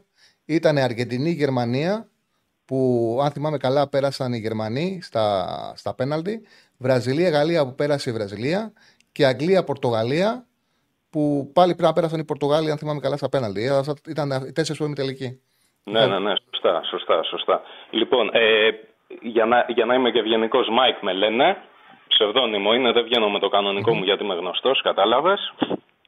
Λοιπόν, 17 χρονών ήμουνα τότε, 34 είμαι τώρα. Μου είχε κάνει τρομερή εντύπωση ο τρόπος που ανέλυε στο ποδόσφαιρο και εκτότε σε ακολουθώ, να ξέρεις. Σου είχα στείλει κάποτε και μήνυμα στο Facebook, δεν μου είχες απαντήσει ποτέ, αλλά εντάξει, το καταλαβαίνω ότι σε βομβαρδίζω κάθε καμένος, τι να απαντήσεις. Δεν θα λοιπόν, το είχα δει, φίλε, σου ζητάω συγγνώμη, δεν το είχα δει. Δεν πειράζει, μωρέ, σιγά, καταλαβαίνω, τι να λέμε τώρα. Πάμε τώρα λοιπόν. Θέλω να θίξω 4 θέματα. Στο τελευταίο μπορεί και να σε εκνευρίσω λίγο, αλλά όπως είπες και εσύ, το ποδόσφαιρο είναι για να διαφωνούμε. Το πρώτο που θέλω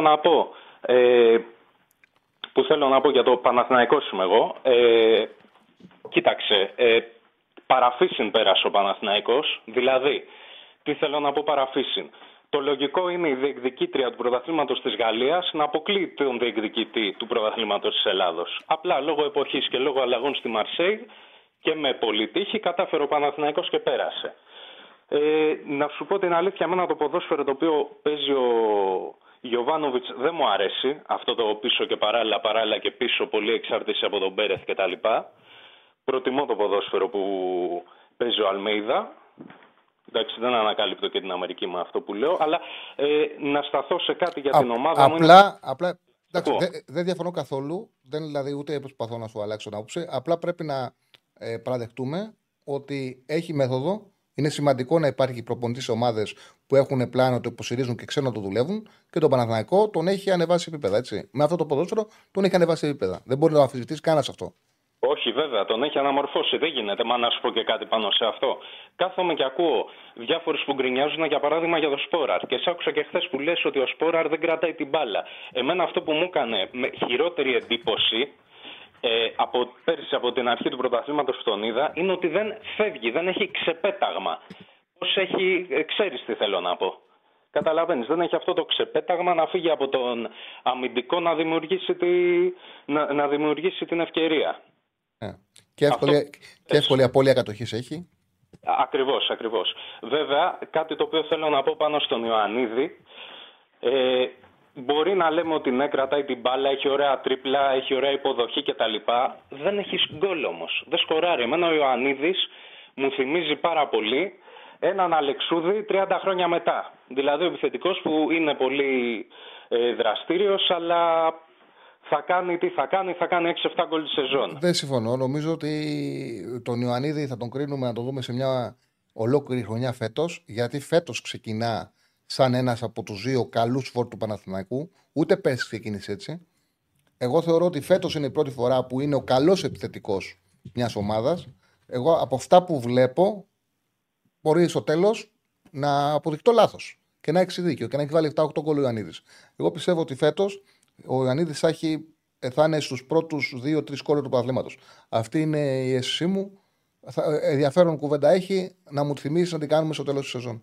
Ναι, βεβαίως. Απλά φοβάμαι ότι ο Παναθηναϊκός δεν θα έχει σκόρερ στους πρώτους του πρωταθλήματος, καθώς το ποδόσφαιρο που παράγει δεν θα δημιουργήσει ευρεία σκόρ. Ακόμα και με αυτούς τους καλούς παίκτες που έχει πάρει. Ξέρεις τι συμβαίνει. Βεβαίως. Πέρσι. Εντάξει, δεν θα έχει τα γκολ της ΑΕΚ, δεδομένο αυτό. Αλλά έχει μια διαφορά πέρσι. Είχε την μπάλα όταν τραυματίστηκε και ο Αϊτόρ. Όταν χτύπησε ο Αϊτόρ, πήγαινε η μπάλα στα δεξιά, την είχε την μπάλα ο Παλάσιος. Ο Παλάσιος πήγαινε, πέρναγε τον άλλο παίκτη, είτε τράκερνε μαζί του, είτε κατάφερνε και τον πέρναγε, σκύβε το κεφάλι, τη έρχνουν την μπάλα σε μια δυνατή παράλληλη πάσα, ή θα χτύπαγε σε κάνα, θα πήγαινε κόρνερ, είτε θα πέρναγε η μπάλα πλάγιο out. Από την άλλη πλευρά γίνανε το ίδιο. Τώρα ο Παναθηναϊκός έχει ποιότητα. Δηλαδή ο Τζούρισιτ θα την πάρει την μπάλα στην περιοχή, θα την κρατήσει. Θα τη δώσει την μπάλα ωραία στο διπλανό. Δηλαδή τον γκολ που βάζει για παράδειγμα ο Σπόραρ στο προηγούμενο γύρο με την Ντνίπρο. Που παίρνει την μπάλα ο Τζούρισιτς, περνάει τον πρώτο παίκτη μέσα στην περιοχή και τη γυρνάει τέλεια στο Σπόραρ και του λέει: πάρε, βάλε μισό γκολ. Δηλαδή ο Σπόραρ δεν είναι τυχαίο το ότι πέτυχε 3 γκολ με την Ντνίπρο. Πού να βάλει σε 2 μάτς πέρσι 3 γκολ ο Σπόραρ. Έχει παίκτες που έχουν καλύτερη τελική επιλογή. Νομίζω ότι το ίδιο θα γίνει και με τον Βιλένα όταν θα ανέβει και θα μπορεί να κερδίσει μέτρα. Το ίδιο θα γίνει και με τον Αράο που έχει και αυτός μια ποιότητα. Αν επιστρέψει υγιής ο Αϊτόρ και αυτός θα βοηθήσει. Ο Μαντσίνη που αρχίζει να είναι ένα καλή πάνω από τον Παλάσιος, θα αναγκάσει και τον Παλάσιος να βελτιωθεί, γιατί έχει σταματήσει αυτό που γινόταν να είναι χειμώνυμα τη θέση ο Παλάσιος και να βάζει κιλά, και να σταματάει να δίνει νούμερα στο Παναθηναϊκό. Βλέπουμε ότι και ο Μπερνάρ που παίζει λίγα λεπτά, στα λίγα λεπτά δίνει σωστές τελικές επιλογές. Δηλαδή, θεωρώ ότι στη μεγάλη του αδυναμία, που είναι ακριβώς αυτό που αναφέρεις, αυτή ήταν η μεγάλη αδυναμία πέρυσι του Παναθηναϊκού. Θεωρώ ότι φέτος υπάρχουν συνθήκες να είναι βελτιωμένος. Και ξέχασα και το Βαγιανίδη, που δεξιά θα δώσει πράγματα ποιοτικά και επιθετικά στον Παναθηναϊκό. Μακάρι ο Βαγιανίδης να ξεκινήσει έτσι όπως το άφησε. Κοίταξε, θα κάνω ενάλυμα από το προηγούμενο που ήθελα να πω και θα πάω σε αυτό. Είπες εχθές ένα φίλο ότι το πρωτάθλημα είναι άρρωστο και το ότι δεν παίζουν Έλληνες, δεν φταίει ο Παναθηναϊκός, ο Ολυμπιακός, η ΑΕΚ, ο ΠΑΟΚ κτλ. Δηλαδή, μπας και βλέπεις Β' Εθνική, αυτό που έλεγες για τον Κυράστο, ότι είχε ανεβάσει 4 ομάδες κτλ. Συμφωνώ απόλυτα μαζί σου. Απόλυτα συμφωνώ, επειδή δεν έχω παίξει εγώ ποδόσφαιρο, αλλά έχω πολλούς φίλους οι οποίοι έχουν παίξει, το πόσο πίσω είμαστε σε κουλτούρα γυμναστικής κτλ. Και επειδή έχω ζήσει στην Ολλανδία αρκετά χρόνια, αυτό το οποίο είχα δει, δηλαδή η Feyenoord, όχι Feyenoord, πήγε το 2014 να πάρει πρωτάθλημα, αν θυμάσαι, με τον Κρατσιάνο Πελές Σεντερφόρ. Το θυμάσαι. Ναι. Πολύ καλός παίκτης. Ναι. Πολύ καλός παίκτης, ξέρε μπάλα, ναι, το θυμάμαι. Ναι, τον πούλησε στη Southampton ή στην Κίνα, νομίζω στη Southampton. Νομίζω ότι η Southampton πήγε Κίνα ο Πελέ. Ναι, στο Southampton. Και άλλους παίκτες, όπως ένα δεξιό μπακ τον Κάρστροπ, αν δεν κάνω λάθος, που παίζει στη Ρώμα. Νομίζω ότι αυτός πουλήθηκε στη Ρώμα πριν 2 χρόνια, κάνω λάθος. Λάθος κάνω. Ναι. Τέλος πάντων, γενικά είχε πουλήσει 4-5 βασικούς. Mm-hmm. Γιατί έβαλε νέα παιδιά. 2 χρόνια δεν ήταν ανταγωνιστική και το 2017 πήρε πρωτάθλημα. Ξαναπούλησε και πέρσι πήρε πρωτάθλημα. Εντάξει, άλλη νοοτροπία, Ελλανδίμουρα, άλλη νοοτροπία. Μ' ακούς? Ναι, καθαρά. Ναι, αυτό βέβαια στην Ελλάδα δεν γίνεται, διότι δεν υπάρχει ίδια δεξαμενή ποδοσφαιριστών όπως στην Ολλανδία. Γιατί μπορεί στην Ολλανδία να λέμε δεν έχουν βγάλει μεγάλους παίχτες τα τελευταία χρόνια, και συμφωνώ, αλλά άμα καθίσεις και δεις πόσοι παίχτες από την Ολλανδία μπορούν να παίξουν στην Εθνική, μιλάμε για 120 παίχτες, 150. Μεγάλη ποσότητα. Έχουν άλλη κουλτούρα, μωρέ. Εγώ θυμάμαι πριν 2-3 χρόνια η Τβέντε κάποιον πούλησε και πήρε πολλά λεφτά και αποφάσισε να τα ρίξει όλα τα λεφτά για να εξυγχρονίσει ακόμα περισσότερο τις ακαδημίες. Και δεν είχε κανένας παράπονο. Έχουν άλλη κουλτούρα οι Ολλανδοί. Εμείς δεν την ασπαζόμαστε. Έχουμε διαφορετική. Αλλά εντάξει, εδώ χάνεται και το μέτρο κάπου. Δηλαδή πρέπει να υπάρχει ένα μέτρο. Και ένα άλλο εδώ πάνω σε αυτό. Υπάρχει και άλλο πράγμα στο οποίο ματώνει το ελληνικό ποδόσφαιρο. Οι καλοί Έλληνες ποδοσφαιριστές, και όχι μόνο οι καλοί. Υπάρχουν 70-80 Έλληνες ποδοσφαιριστές οι οποίοι δεν παίζουν στην Ελλάδα, παίζουν στο εξωτερικό. Αυτό ρίχνει το επίπεδο του ποδοσφαίρου. Θα σου φέρω ένα παράδειγμα. Ο Μανώλης ο Σαλιακάς που παίζει δεξί μπακ, που παίζει στα Γιάννενα, δεν σου λέω ότι ήταν παίχτης για πρωταθλητισμό. Εγώ πιστεύω ότι θα μπορούσε να σταθεί με αξιοπρέπεια στον ΠΑΟΚ. Έλα, μωρέ, έχουν έρθει ξένοι πολύ χειρότεροι στη θέση του δεξί μπακ, έτσι όπως το λες, ναι. Δεν είναι. Άσε με να ολοκληρώσω. Ναι, πάει στη Β' Γερμανίας. Μένει ο Σιώπης ελεύθερος, πάει στην Κάρντιφ. Ο Φούντας παίρνει ένα συμβόλαιο στην Αμερική, το οποίο δεν δίνεται από καμία ελληνική ομάδα. Εδώ βλέπεις ότι φεύγει από τον Παναθηναϊκό Καμπετσής και αντί να πάει σε μια μικρή ελληνική ομάδα, πηγαίνει ούτε που ξέρω που. Και πόσοι τέτοιοι Έλληνες ποδοσφαιριστές έχουν γυρίσει όλη την Ευρώπη. Έχουν ευθύνη και αυτοί σε κάποιες περιπτώσεις. Σε ευχαριστώ πάρα πολύ. Είναι ένα πολύ σημαντικό μέρος του προβλήματος αυτό που ανέφερες. Πάμε να κάνουμε ένα μικρό διάλειμμα. Μικρό είναι, μην βγείτε. Πολύ μικρό. Επιστρέφουμε. Να θυμάστε να κάνετε όποτε μπορείτε like και subscribe κάτω από το βίντεο. Επιστρέφουμε.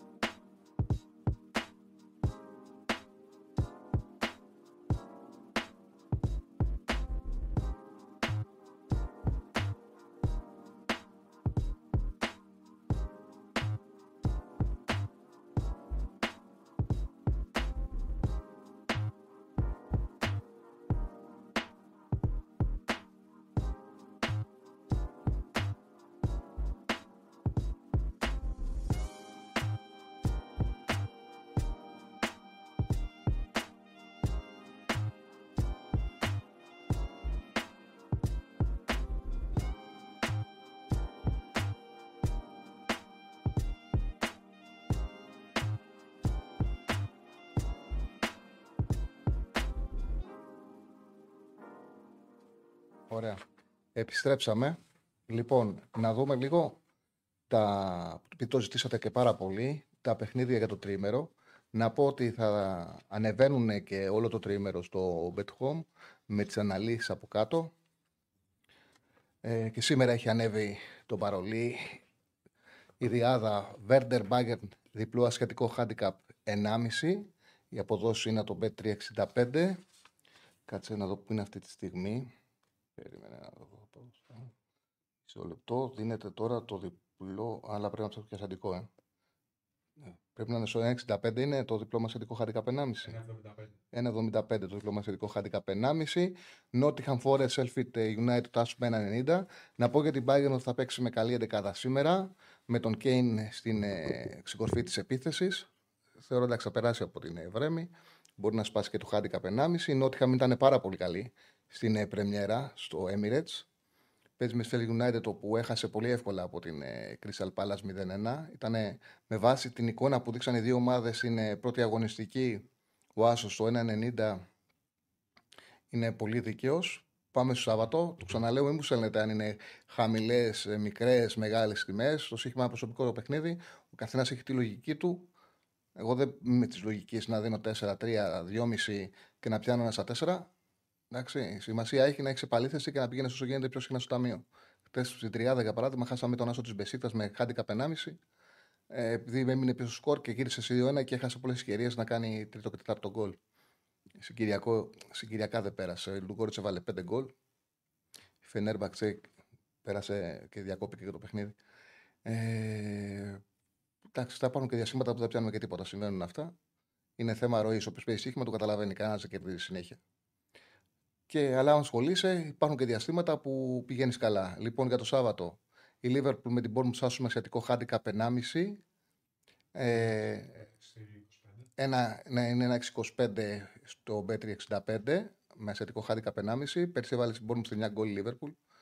Θεωρώ ότι επειδή είναι έφερη ισοπαλία στη Chelsea ότι θα πρέπει να κερδίσει και θα είναι συγκεντρωμένη για να πάρει αυτό το παιχνίδι.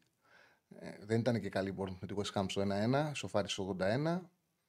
Η ΑΕΚ Dinamo Zagreb, πάντα όταν έχεις κερδίσει εκτός, υπάρχει ο φόβος μήπως με ισοπαλία μείνεις στην ισοπαλία ομάδα να πάει και πάρει πρόκριση. Θεωρώ όμως ότι το κλείσιμο που έδειξε η ΑΕΚ στην Κροατία με κάνει να είμαι σίγουρος ότι η ΑΕΚ θα πάει να πάρει και το δεύτερο μάτς και θα περάσει με 2 νίκες. Είναι πολύ ειδική η απόδοση στο 1,90. Τουλούς Paris Saint-Germain διπλός στο 1,65. Εδώ να πω ότι ο Εμπαπέ επιστρέφει.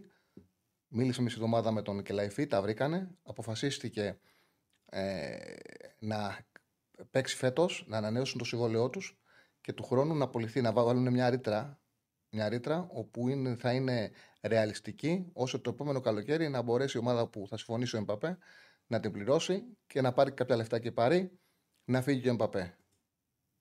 Και το πιο πιθανό είναι να είναι στην 11 και ο Ντεμπελέ. Οπότε έφερε 0-0 με τη Λοριάν.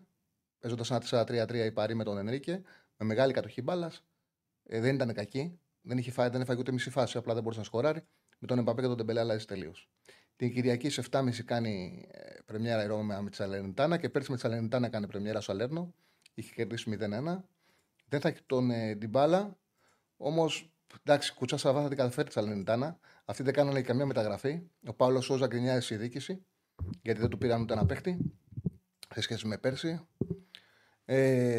Νομίζω ότι η Ρώμα θα καταφέρει τη Σαλερνιτάνα και η Juventus που δεν θα έχει Ευρώπη φέτος θα ασχοληθεί πάρα πολύ με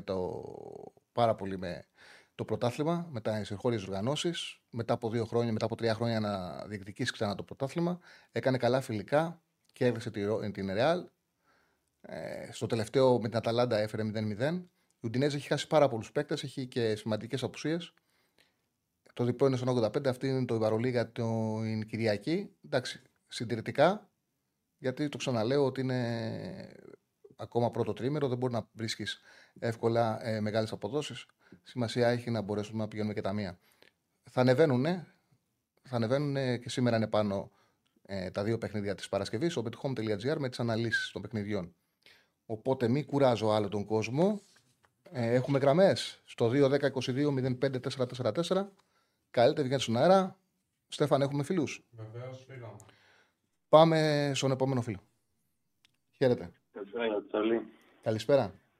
Γεια σας,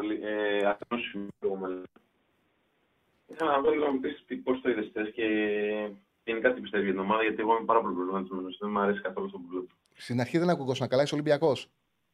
Όχι, Αργιανός. Κοίταξε, εγώ να σου πω την αλήθεια, τα παραπάνω τον Ολυμπιακό, αλλά είχα και στο κινητό και έβλεπα και λίγο τον Άρη.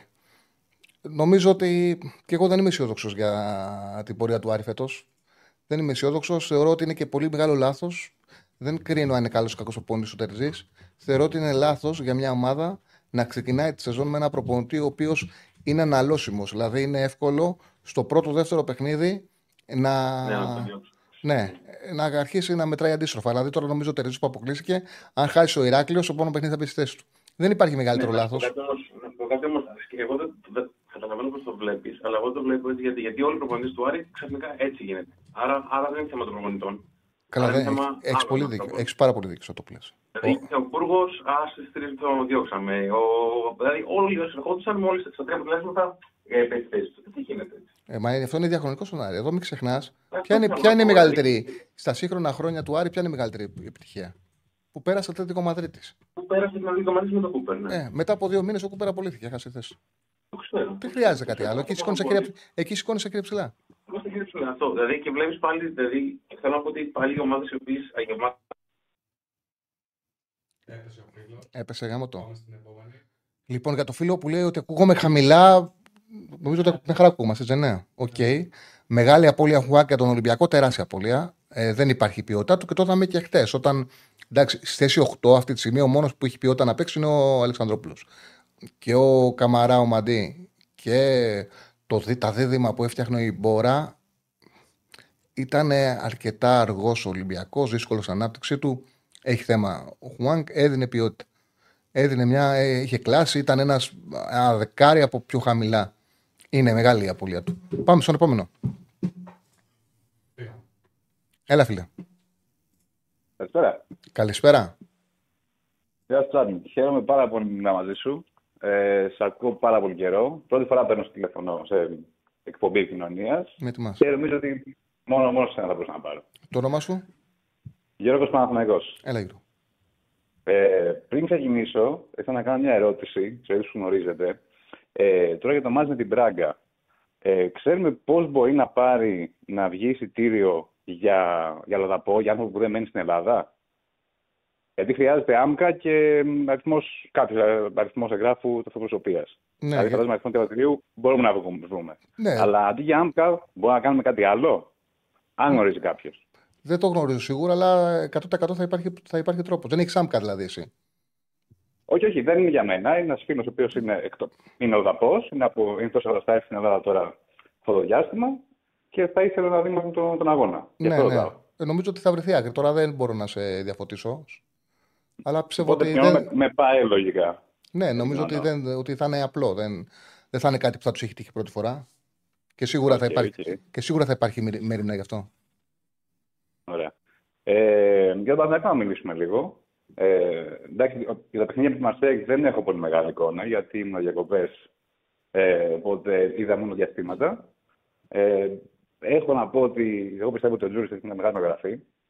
Τεράστια μεταγραφή. Δηλαδή από τα παιχνίδια που είδαμε την Δυναμό και μόνο, η απλότητα που είχε αυτή, το κράτημα της μπάλας, το πώς έσπαγε την μπάλα, νομίζω ότι είχαμε πολύ καιρό να δούμε παίχτη στη θέση του με τέτοια χαρακτηριστικά. Και νομίζω ότι θα κάνει πολύ καλή σεζόν φέτος. Βλέπω ότι γράφουν όλοι για αυτό που ρώτησες ότι δεν το τσεκάρουν και μπορεί να γράψει ένα άλλο άμκα, αλλά οκ. Εντάξει. Και για το άλλο κομμάτι, το κομμάτι των επιθετικών, το οποίο ζητιέται πολύ, και εγώ πιστεύω ότι ο Σπόραρ νομίζω δεν ταιριάζει πάρα πολύ στο όσο θέλουμε να παίξουμε. Δηλαδή, νομίζω χρειάζεται ένας επιθετικός, ο οποίος θα πρέπει να κρατάει την μπάλα, για να μπορεί να μπαίνουν και τα εξτρέμ μέσα στο παιχνίδι, γιατί από αυτούς περιμένουμε γκολ πολλά φέτος. Αυτό δηλαδή... το κάνει ο Ioannidis πολύ, δεν το κάνει καθόλου ο Σπόραρ. Ναι, και νομίζω ότι αυτό δεν ξέρω γιατί δεν φαίνεται. Ή άμα στο ποδόσφαιρο του Ιβάν. Πιστεύει κάτι διαφορετικό, ότι θα βγει ένα ανάπτυξη το οποίος θα επιτρέψει στους Σπόρα να σκοράρει πολύ, αλλά νομίζω ότι θα μείνουμε στα ίδια νούμερα με πέρσι. Νομίζω ότι ναι, έδειξε το ξεκίνημα τα παιχνίδια με Νύπρο ότι θα έχει πιο καλές τελικές πάσες για να έχει κάποια πιο εύκολα γκολ. Αυτό έδειξε το ξεκίνημα, ότι θα μπορεί ο επιθετικός του Παναθηναϊκού να πάρει τελικές επειδή θα τις δημιουργεί η ομάδα, χωρίς να χρειάζεται να τις δημιουργεί από μόνος του. Κάτι το οποίο πέρυσι δεν υπήρχε. Χωρίς να σημαίνει ότι σε αυτά που λες αγωνιστικά είναι λαθασμένα, είναι απόλυτα σωστά, συμφωνώ. Ωραία. Ένα εξτρά κομμάτι, τελευταίο και κλείνω. Από αυτό που έχω παρατηρήσει πάρα πολύ, ειδικά φέτος με τον νέο ρόλο που έχει Μπερνάρ, ο οποίος έρχεται από τον πάγκο και προσφέρει ένα ποιοτικό 25 λεπτό, θέλω να το βάλω σε ένα ευρύτερο πλαίσιο. Πιστεύεις ότι η αλλαγή που γίνει στο ποδόσφαιρο από πέρσι, αν δεν κάνω λάθος, με τις 5 αλλαγές, θα μας επιτρέψει να δούμε ξανά αρτίστες, δηλαδή ποδοσφαιριστές, οι οποίοι δεν είναι υπεραθλητές, δεν συμμετέχουν πολύ στο κομμάτι της άμυνας, αλλά έχουν μια φοβερή ποιότητα με την μπάλα. Θα τους επιτρέψει να βρουν το χώρο τους και να υπάρχει μια νέα άνθηση σε αυτό το είδος παιχτών. Όταν ο προπονητής δημιουργεί χημεία, χωράει και ένας παίκτης ο οποίος θα κάνει κάτι διαφορετικό. Δηλαδή να παίρνεις ένταση και πρέσικα από άλλους ποδοσφαιριστές και να έχεις κάποιον που θα ελευθερώνεις και θα δίνει ποιότητα. Αυτό που έχει δημιουργήσει το ποδόσφαιρο των 5 αλλαγών είναι ρόλους και χώρους, δηλαδή καινούριους ρόλους. Υπάρχει ρόλος για έναν κλασικό σεντερφόρ, ο οποίος είναι πολύ καλός παίκτης, πληρώνεται καλά, δεν ξεκινά και μπαίνει στο 60-65 για να παίξει το τελευταίο κομμάτι του αγώνα. Υπάρχει ένας ρόλος σαν αυτόν που πιστεύω ότι θα δημιουργηθεί για τον Παναθηναϊκό και τον Μπερνάρ, ο οποίος θα μπαίνει και θα προσφέρει 20 με 25 λεπτά, που όπως λες θα είναι πιο δημιουργικός κοντά στα αμυντικά χαφ και θα τα βρίσκει πιο κουρασμένα και θα μπορεί να παίζει ανάμεσα στις γραμμές. Έχει λίγο αλλάξει αυτό και όντως δημιουργούνται χώρους για διαφορετικά πράγματα. Αλλάζει το ποδόσφαιρο σε αυτό το κομμάτι. Από εκεί και πέρα, σίγουρα επειδή το ποδόσφαιρο γίνει πολύ σκληρό, έχει πάει στην ταχυδυναμική συνένταση, ανατά πόδια, είναι δύσκολο. Αλλά πάλι, αν είσαι πολύ ποιοτικός, μπορεί να σε βοηθήσει η ομάδα και να παίξεις. Δηλαδή, και στον Ολυμπιακό εξακολουθεί ο καλύτερος παίκτης να είναι ο Φορτούνης. Έτσι δεν είναι? Εξακολουθεί να είναι, αυτός κάνει τη διαφορά. Δεν είναι ο πιο αθλητικός, όμως αυτός κάνει την ποιότητα. Πάντα παίζει ρόλο, πάντα βοηθάει η ποιότητα. Πάντα παίζει ρόλο να ξέρεις καλή μπάλα, να μπορείς να στοχεύσεις, να βρεις τον συμπαίκτη σου, να εκτελέσεις από μακριά και να βρεις δίχτυα. Παίζει ρόλο πάντα. Ο Τζούρισιτς, για παράδειγμα, δεν είναι ο πιο αθλητικός. Δεν έχει τα πολλά σπριντ, έχει σπριντ, δεν είναι γαργός, αλλά δεν έχει τα πολλά σπριντ, έχει συγκεκριμένα σπριντ. Όμως επειδή έχει την ποιότητα να κάνει το σωστό, κάνει κατευθείαν διαφορά στο μάτι. Δεν πιστεύω δηλαδή ότι η ποιότητα δεν παίζει ρόλο. Δεν διάφανα στο δάδο, Τζούρισιτς, εντάξει, έχεις και λόγο θέση, παίζει λίγο σε πιο χαμηλά μέτρα, τουλάχιστον από τα πρώτα παιχνίδια που είδα, εξαιρετικά και λίγο στο μικρό κομμάτι. Οπότε είναι διαφορετική η θέση. Εγώ αυτό που θα έλεγα, αυτό που θα ρωτήσω είναι ότι σε ανώτερο επίπεδο, δηλαδή πέρα των ελληνικών ορίων, αν θα μπορούσαμε να δούμε επιστροφή παιχτών όπως ο Ρολ Κώστα. Δηλαδή παίχτες οι οποίοι ήταν μόνο κλασικά δεκάρια. Αυτό δηλαδή. Και νομίζω ότι θα ήταν καλό να γυρίσει, γιατί μας έχει λείψει λίγο. Δηλαδή αυτή η ομορφιά, η πινελιά του αρτίστα. Μένει να το δούμε. Σε ευχαριστώ πάρα πολύ. Ευχαριστώ και εγώ. Να είσαι καλά. Να είσαι καλά, φίλε. Να πούμε ότι έδωσε πριν από λίγο τη συνέντευξη τύπου Αλμέιδα για το παιχνίδι με την Dinamo Zagreb. Έκανε δηλώσεις και για το χαμό του Μιχάλη. Είπε αδιανόητο να πεθαίνει κάποιος για το ποδόσφαιρο. Ότι το πρόβλημα της βίας είναι πολύ πιο βαθύ. Για το αγωνιστικό, είπε ότι πιστεύω πως το προηγούμενο μάτς έχει πλέον τελειώσει. Θα είναι ένα διαφορετικό παιχνίδι. Γιατί αντιμετωπίζουμε έναν αντίπαλο που παίζει καλό ποδόσφαιρο. Εμείς θα προσπαθήσουμε να κάνουμε το δικό μας παιχνίδι για να πάρουμε τη νίκη. Είμαστε πολύ συγκινημένοι που θα έχουμε τη στήριξη του κόσμου. Είναι πολύ σημαντικός ο κόσμος για την ομάδα. Οι ποδοσφαιριστές θα νιώσουν αυτή την αγάπη που τους μεταφέρεται πάντα στο γήπεδο και θα δώσουμε τα πάντα για να μπορέσουμε να προκριθούμε. Και για το αν είναι έτοιμη η ομάδα, ότι έχουμε ένα πολύ καλό ρόσερ και είμαστε έτοιμοι. Υπάρχει πολύ καλός ανταγωνισμός ανάμεσα στους ποδοσφαιριστές. Οι αποφάσεις είναι όλο και πιο δύσκολες, σχετικές αποφάσεις, είπε. Και αυτό του δίνει περισσότερη αυτοεπίθεση, γιατί ξέρω πως μπορώ να υπολογίσω τους παίκτες, σε όλους τους παίκτες μου. Και σίγουρα ότι θα υπάρξει rotation σε όλα αυτά τα παιχνίδια, δεν γίνεται και να μην υπάρξει. Αυτές είναι πάνω κάτω οι τοποθετήσεις του Αλμέιδα. Δείξε Στέφανα, επειδή μιλάμε έτσι για την ΑΕΚ και αυτό που μου έλεγες πριν την εκπομπή, και εξήγησε λίγο το τι έκανα. Βάλανε κάλπες οι Κροάτες την Τρίτη και έβαζαν λεφτά για να και βάζαν λεφτά για να πληρωθούν οι δικηγόροι στην Ελλάδα. Ναι, βεβαίως. Σηκώσαν ουσιαστικά, κάναν έναν έρανο, ένα κουτί οικονομικής ενίσχυσης και μαζεύανε λεφτά. Βλέπετε εδώ βάζαν λεφτά για να τα στείλουν στην Ελλάδα και να ενισχύσουν τους ρατσιστές, τους φασίστες που ήρθαν στην Ελλάδα και κάνανε αυτά τα... Κάνανε ό,τι κάνανε. Yeah. Από την Κροατία. Δεν τους ενόχλησε κανένας, στάσανε μέχρι τη Φιλαδέλφια. Και αυτή τη φωτογραφία προφανώς τη δείχνουμε σε αντιπαραβολή με αυτήν εδώ, τον πανηγυρισμό του Γαλανόπουλου στο 1-2 στο γκολ ανατροπής. Μάλιστα. Πάμε στον κόσμο. Βεβαίως, φύγαμε. Πάμε στον επόμενο φίλο. Χαίρετε. Εγώ είμαι. Ναι, ναι. Καλησπέρα. Καλησπέρα. Καλησπέρα, φίλο. Αλέξη Παουκτζής. Έλα, Αλέξη. Θέλω να μιλήσω για τον ΠΑΟΚ, το δύο παιχνίδι με τη Χάιντουκ. Ναι. Που για μένα σε μεγαλύτερα διαστήματα και των δύο μάτια ήταν χειρότερος.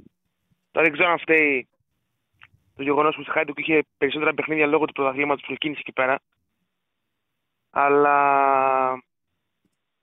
προφανώς ο ΠΑΟΚ δεν θα είναι 31 Δεκεμβρίου του Euros, θα έχει και άλλους παίχτες. Θέλω να πιστεύω. Αλλά βλέπεις μια ομάδα η οποία. Πέτυχε το στόχο όμως. Πέτυχε το στόχο. Ναι. Είναι πολύ σημαντικό που πέτυχε το στόχο. Δεν είναι απλό. Αυτό μετράει τώρα ο στόχος για τον ΠΑΟΚ. Ναι, ισχύει. Για το χθεσινό μάτς θέλω να μιλήσω περισσότερο για την επιλογή του Λουτσέσκου, τη μόνιμη επιλογή του Λουτσέσκου στο δεξί άκρο της άμυνας με το Κετζιόρα. Δεν ξέρω γιατί επιλέγεται αντί του Λίρατση εδώ και 4 μάτς ο Πολωνός. Για μένα η θέση του, δεν ξέρω αν συμφωνείς, είναι για center back. Εσύ καταλαβαίνεις δηλαδή πώς γίνεται. Γιατί, εντάξει, είναι θέμα επιλογής, βάζει και η Τζόρα η Λίρατζη. Γίνεται να αποφασίζεις να πας όλη τη σεζόν με αυτούς τους δύο δεξιούς μπακ. Δηλαδή, στα δεξιά ο ΠΑΟΚ να έχει μόνο τον Κετζιόρα και τον Λίρατζη. Έτσι θα πορευτεί όλη τη χρονιά. Μου κάνει τρομερή εντύπωση. Ο Λίρατζης πέρσι είχε τραυματισμό. Μην το ξεχνάς. Έχει και τραυματισμό, και ο Λίρατζης πέρσι είχε τραυματισμό. Θέλει παίχτη. Θέλει δεξιμπάκ ο ΠΑΟΚ, οπωσδήποτε. Μου κάνει εντύπωση. Αλλά βλέπεις ότι τώρα όμως έχει επικεντρωθεί η προσοχή στο χαφ. Είναι ένα χαφ. Μη σου πω δύο, καλύτερα δύο να έρθουν. Γιατί χθες πάλι ήταν άτυχος ο ΠΑΟΚ, τραυματίστηκε ο Σοάρες. Ο Λίρατζης λένε ότι ο Τσιγκάρας δεν έχει πάει στο πλευρό. Οπότε πάλι ξεμένει. Μένει πάλι με δύο. Χθες ήταν λάθος του Λουτσέσκου που δεν ξεκίνησε από την αρχή το Ζιβκοβιτς στην πλευρά του Κετζιόρα. Ο Νάρη είναι ένας παίκτης ο οποίος, αν δεν τραβάει επιθετικά, δεν μπορεί να δώσει στον ΠΑΟΚ τίποτα άλλο. Ενώ ο Ζιβκοβιτς μπορεί να είναι μια μέρα κακός επιθετικά, αλλά με τις αμυντικές του αρετές μπορεί να προσφέρει. Ο Νάρη, ξέρεις τι δίνει. Δίνει στον ΠΑΟΚ και το έπαιξε πολύ μεγάλο ρόλο εδώ στο πολύς στην Κροατία αυτό. Πλάτος και δίνει τη δυνατότητα να πάει σε μια μεγάλη πάσα και να παίξει με ταχύτητα ένας τον ΠΑΟΚ και να σου κερδίσει επίθεση. Ενώ με όλους τους άλλους, άμα δεις το παιχνίδι του ΠΑΟΚ, επειδή δεν έχει και από τα μπακ, όπως έλεγα, ανεβάσματα, δεν υπάρχει κανένας ούτε ο Κετζόρα ούτε ο Παμπά θα πάρουν την μπάλα σαν εξτρέμ. Είναι με ο Νάρη είναι ο μόνος που δίνει αυτό το πράγμα στον ΠΑΟΚ. Να πάρει την μπάλα στη γραμμή και να τρέξει, να δώσει ανέβασμα το πλάι. Δεν το δίνει αυτή τη στιγμή κανένας άλλος παίκτης στον ΠΑΟΚ αυτό το πράγμα. Γι' αυτό το λόγο είναι πολύ χρήσιμος. Ναι, είναι χρήσιμος προφανώς, αλλά θέλω να σου πω ότι αμυντικά χθες έβλεπες ότι ειδικά στο πρώτο ημίχρονο. Μονίμως η Χάιντουκ έκανε επίθεση από τα αριστερά με το Λιβάγια και τον Μπακ, το αριστερό που δεν θυμάμαι πώς λέγεται, και δημιουργούσε δύο εναντίον ενός με τον Κετζιόρα, ο οποίος δεν μπορούσε να. Δεν έτρεχε, δεν ήξερε που πάταγε. Και στο δεύτερο ημίχρονο που έφερε από δεξιά του Ζιβκοβιτς, κάπως η κατάσταση είδε σε ισορροπία. Σε φάση επίθεσης, γι' αυτό ο Πάπα θα διαφωνήσει μαζί σου ότι δεν είναι επιθετικά καλός. Πιστεύω ότι μπορεί να δώσει επιθετικά πράγματα. Χθες, σε φάση επίθεσης ο ΠΑΟΚ. Ήταν σαν να έπαιζε με 3 στόπερ πίσω. Ο Κετζιόρα έμενε πίσω. Ο Κουλιεράκης μετατοπιζόταν προς τα αριστερά για να μπορεί ο Πάμπα να κάνει ανεβάσματα. Ξέρεις τι γίνεται με το συγκεκριμένο. Για μένα ότι μερικές φορές. Ξέρεις τι πιστεύω για το συγκεκριμένο. Τον βλέπεις. Αυτή είναι η άποψή μου. Και θα την ξανασυζητήσουμε μετά από 4-5 παιχνίδια. Γιατί εγώ αυτό το θυμάμαι κάτι πρώτη φορά. Βλέπεις το σώμα του, βλέπεις το διασχελισμό του, τα τρεξίματά του και λες μπακάρα. Αν τον παρατηρήσεις. Ούτε επιθετικά προσφέρει τα πράγματα που περιμένεις να σου δώσει και αμυντικά όταν χάνει την μπάλα οι επιστροφές του είναι τόσο εκνευριστικές, τόσο ενοχλητικές, τόσο σε πολλές περιπτώσεις. Θυμάμαι και ένα γκολ που είχε βάλει ο Έτορ Σιλοφόρο, έρασε τεχνικές και το κάνει και στην Κροατία. Γίναγε κοροϊδίστηκα. Στις επιστροφές θα συμφωνούσα μαζί σου, μην πρόλαβες. Θα έλεγα ότι συμφωνώ μαζί σε αυτό το κομμάτι των επιστροφών. Αλλά επιθετικά πιστεύω ότι με ένα καλό εξής από τον Zivkovic μπορεί να δημιουργήσει καταστάσεις. Αυτά. Και πιστεύω ότι ο ΠΑΟΚ για μένα θέλει ένα center back το οποίο να είναι καλό με την μπάλα κάτω. Ο Μιχαηλίδης είναι καλός με την μπάλα κάτω, αλλά υστερεί στον αέρα κυρίως. Και γενικότερα στα μερικά καθήκοντα δεν πιστεύω ότι είναι στο επίπεδο του Κουλιαράκη. Αυτά. Ο Ενγκόν καλούτσικος δείχνει με την μπάλα πάντως. Καλός δείχνει με την μπάλα. Καλός είναι ο Ενγκόν, αλλά ο Ενγκόν κάποιες φορές έχει λάθος timing. Από ό,τι έχω παρατηρήσει μέχρι στιγμής, λάθος timing στις κεφαλιές. Δηλαδή δεν πηδάει σωστό χρόνο, αφήνει την μπάλα να σκάει και μερικές φορές δημιουργείται πρόβλημα. Και δεν έχει την παρουσία και τον τότητα του Ίγκασον, ο οποίος ήταν ψηλός. Δηλαδή και... Ο Ίγκασον είναι τεράστια απουσία. Ναι, πιστεύω τεράστια. Δεν έχει αναλυθεί ακόμα ο Ίγκασον. Όχι, δεν τη γεμίζει. Δεν γεμίζει την άμυνα όπως γεμίζει ο Ίγκασον. Ο Ίγκασον την γέμισε την άμυνα. Είναι πολύ σημαντικό να έχεις τόπα να σου γεμίζουν την άμυνα. Σε ευχαριστώ πολύ. Να είσαι καλά, φίλε. Για το φίλος λέει ο Στράτος, λέει ο Μπάμπα είναι παιχταράς. Μοιάζει με παιχταράς, δεν είναι ούτε ουσιαστικός επιθετικά, επειδή τον έχω μελετήσει τον παίκτη, τον έχω ρωτήσει πολλές φορές. Σε κοροϊδεύει ο συγκεκριμένος. Εύκολα σε κοροϊδεύει. Και εγώ το λέω επειδή θεωρούσα. Συνήθως είμαι πιο αυστηρός με παίκτες που θεωρούσα ότι ήταν καλοί και έβλεπα ότι δεν τραβάγανε. Έχει στοιχεία, που λέει και ο παρακάτω, συμφωνώ ότι έχει στοιχεία. Κάντε like, κάντε εγγραφή κάτω από το βίντεο. Να θυμίσουμε ότι είμαστε μαζί με την Πέτρια 65 και πάμε στον επόμενο φίλο. Χαίρετε. Καλησπέρα, εγώ είμαι. Καλησπέρα. Καλησπέρα. Σωτήρης Αϊκτής από Γερμανία.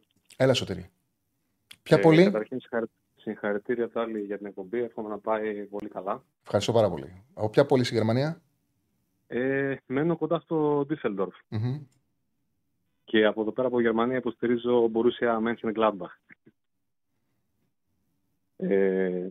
Θα ήθελα τη γνώμη σου σε δύο ερωτήσεις σχετικά με την ΑΕΚ για τον επαναληπτικό τώρα με τον Δυναμό. Εγώ προσωπικά ακούω τώρα που λέμε ότι μετά το διπλό που κάναμε στην Κροατία ότι θα έρθουν εδώ οι Κροάτες και δεν θα μπορέσουν να διεκδικήσουν και πολλά γιατί θα έχουμε και την καυτή έδρα. Αλλά για κάποιο λόγο εμένα αυτός ο υπερβολικός εφησυχασμός και σιγουριά δεν μ' αρέσει. Με φοβίζει ότι μπορεί έτσι να γίνει το γκέλ και να στραβώσει το πράγμα. Και είναι κρίμα γιατί εφόσον περάσουμε η κλήρωση με την Αντβέρπη είναι πολύ ευνοϊκή για να περάσουμε και στους ομίλους. Θέλω τη γνώμη σου πάνω σε αυτό. Κοίταξε, μου αρέσει, πιστεύω ότι όταν κάποιος αγαπά κάτι φοβάται. Όταν βλέπεις κάποιον επιπόλαιο, κάποιος ο οποίος σου λέει θα περάσουμε σίγουρα, στην πραγματικότητα τον ενδιαφέρει και πολύ. Ένας πραγματικός οπαδός πάντα έχει την ανησυχία. Πάντα φοβάται τον εφησυχασμό.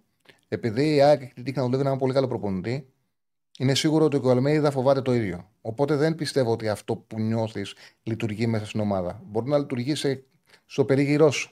Μπορεί να λειτουργεί σε κάποια πράγματα που διαβάζεις. Δεν έχει περάσει στην ομάδα μέσα. Έχω πολλή εμπιστοσύνη στους προπονητές, στον καλός προπονητή. Και ο Αλμέιδα είναι καλός προπονητής. Οπότε αυτού είναι η δουλειά να κρατήσει την ομάδα. Το τι μπορεί να λέει ο Τσάρλι που λέει ότι ο Τσάρλι θα περάσει με δύο νίκες η ΑΕΚ, ή τι μπορεί να λέει ο φίλος του δεν παίζει τόσο πολύ μεγάλο ρόλο. Θεωρώ ότι δεν θα έχει τέτοιο πρόβλημα η ΑΕΚ. Επίσης, μου αρέσει που έτσι το σκέφτεσαι, γιατί αυτό είναι το υγιές. Επίσης, εγώ όπως το βλέπω απ' έξω σαν αντικειμενικός, έτσι όπως το βλέπω, μπορώ να κάνω λάθος. Τύπα ξύλο, δεν θέλω με τίποτα να πω ξυάκ. Μπορεί να κάνω λάθος. Αυτό που είδα στο τελευταίο κομμάτι με τη Χάιντουκ, στο δεύτερο ημίχρονο, με κάνει να πιστεύω ότι η ΑΕΚ είναι καλύτερα από πλευράς της κατάστασης. Είναι πολύ πιο γυμνασμένη η ομάδα. Έχει πολλά περισσότερα τρεξίματα. Αυτό είδα από το παιχνίδι την Τρίτη και νιώθω ότι και θα περάσει και καλή μπάλα θα παίξει και θα κερδίσει. Θα περάσει με δύο νίκες. Αυτό πιστεύω τώρα. Εντάξει. Δεν υπάρχει βεβαιότητα στο ποδόσφαιρο, πουθενά στη ζωή. Αλλά εγώ αυτό είδα. Δηλαδή, εγώ πιστεύω ότι η ΑΕΚ θα περάσει, θα παίξει ωραίο ποδόσφαιρο, θα πανηγυρίσει ο κόσμος της και μετά, επειδή και εγώ έχω τις προλήψεις μου, δεν σου κρύβω, που με έχουν πάρει κάποιοι φίλοι της ΑΕΚ, πες μας για adverb, μου στείλε ένας μήνυμα, θέλουμε να μας μιλήσει για adverb και η απάντηση μου ήταν, επειδή έχω προληπτικός, να περάσει το Σάββατο και θα μιλήσουμε για adverb τη Δευτέρα. Δεν είναι τώρα δουλειά να μιλήσουμε για adverb. Θα περάσει το Σάββατο και Δευτέρα θα μιλήσουμε για adverb. Εννοείται, ναι, μακάρι και να περάσει και η ΑΕΚ, να περάσει και ο Παναθηναϊκός, να έχουμε δύο ομάδες στους ομίλους. Εγώ γενικότερα είμαι της άποψης ότι, επειδή ακούω πολλούς που λένε ότι καλύτερα οι ομάδες μας να πάνε σε ομίλους Europa, πιο πολλές ελπίδες θα έχουν να διεκδικήσουν κάτι. Εγώ πλέον θεωρώ ότι από τη στιγμή που δεν βγάζουμε ομάδα απευθείας σε ομίλους Champions League, το ότι καταφέρνει μια ομάδα να περάσει από προκριματικά play-off και να μπει σε ομίλους Champions League, και αυτό από μόνο του πλέον το θεωρώ μια μικρή επιτυχία στην Ευρώπη. Κοίτα, δεν μπορείς να αφήσεις την πιο ακριβή βιτρίνα και να πεις, ενώ μπορείς να τη διεκδικήσεις, να διεκδικήσεις τα χρήματα και να πεις δεν πάω να τα πάρω.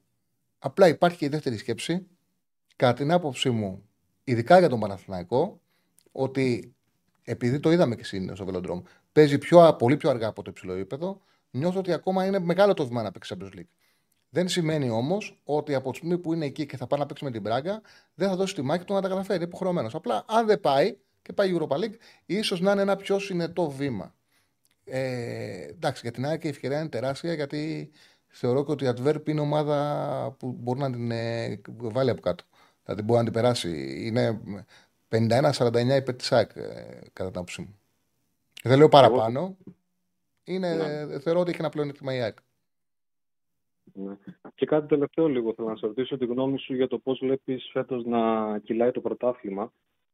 Να σου πω εγώ πριν μου απαντήσεις ότι πιστεύω πως πάλι και φέτος θα είναι κυρίως μεγάλη κόντρα μεταξύ ΑΕΚ και Παναθηναϊκού. Τον Ολυμπιακό δεν ξέρω ακόμα αν μπορώ να τον εμπιστευτώ για να διεκδικήσει με μεγάλες αξιώσεις φέτος το πρωτάθλημα. Και ΠΑΟΚ και Άρη θεωρώ ότι θα παίζουν όπως και πέρσι 4η-5η θέση κυρίως. Θα σου πω κάτι. Αυτή την ώρα που μιλάμε η λογική λέει αυτό. Αλλά θα σου πω από την εμπειρία μου. Σε οποιαδήποτε εκπομπή μου βάλεις.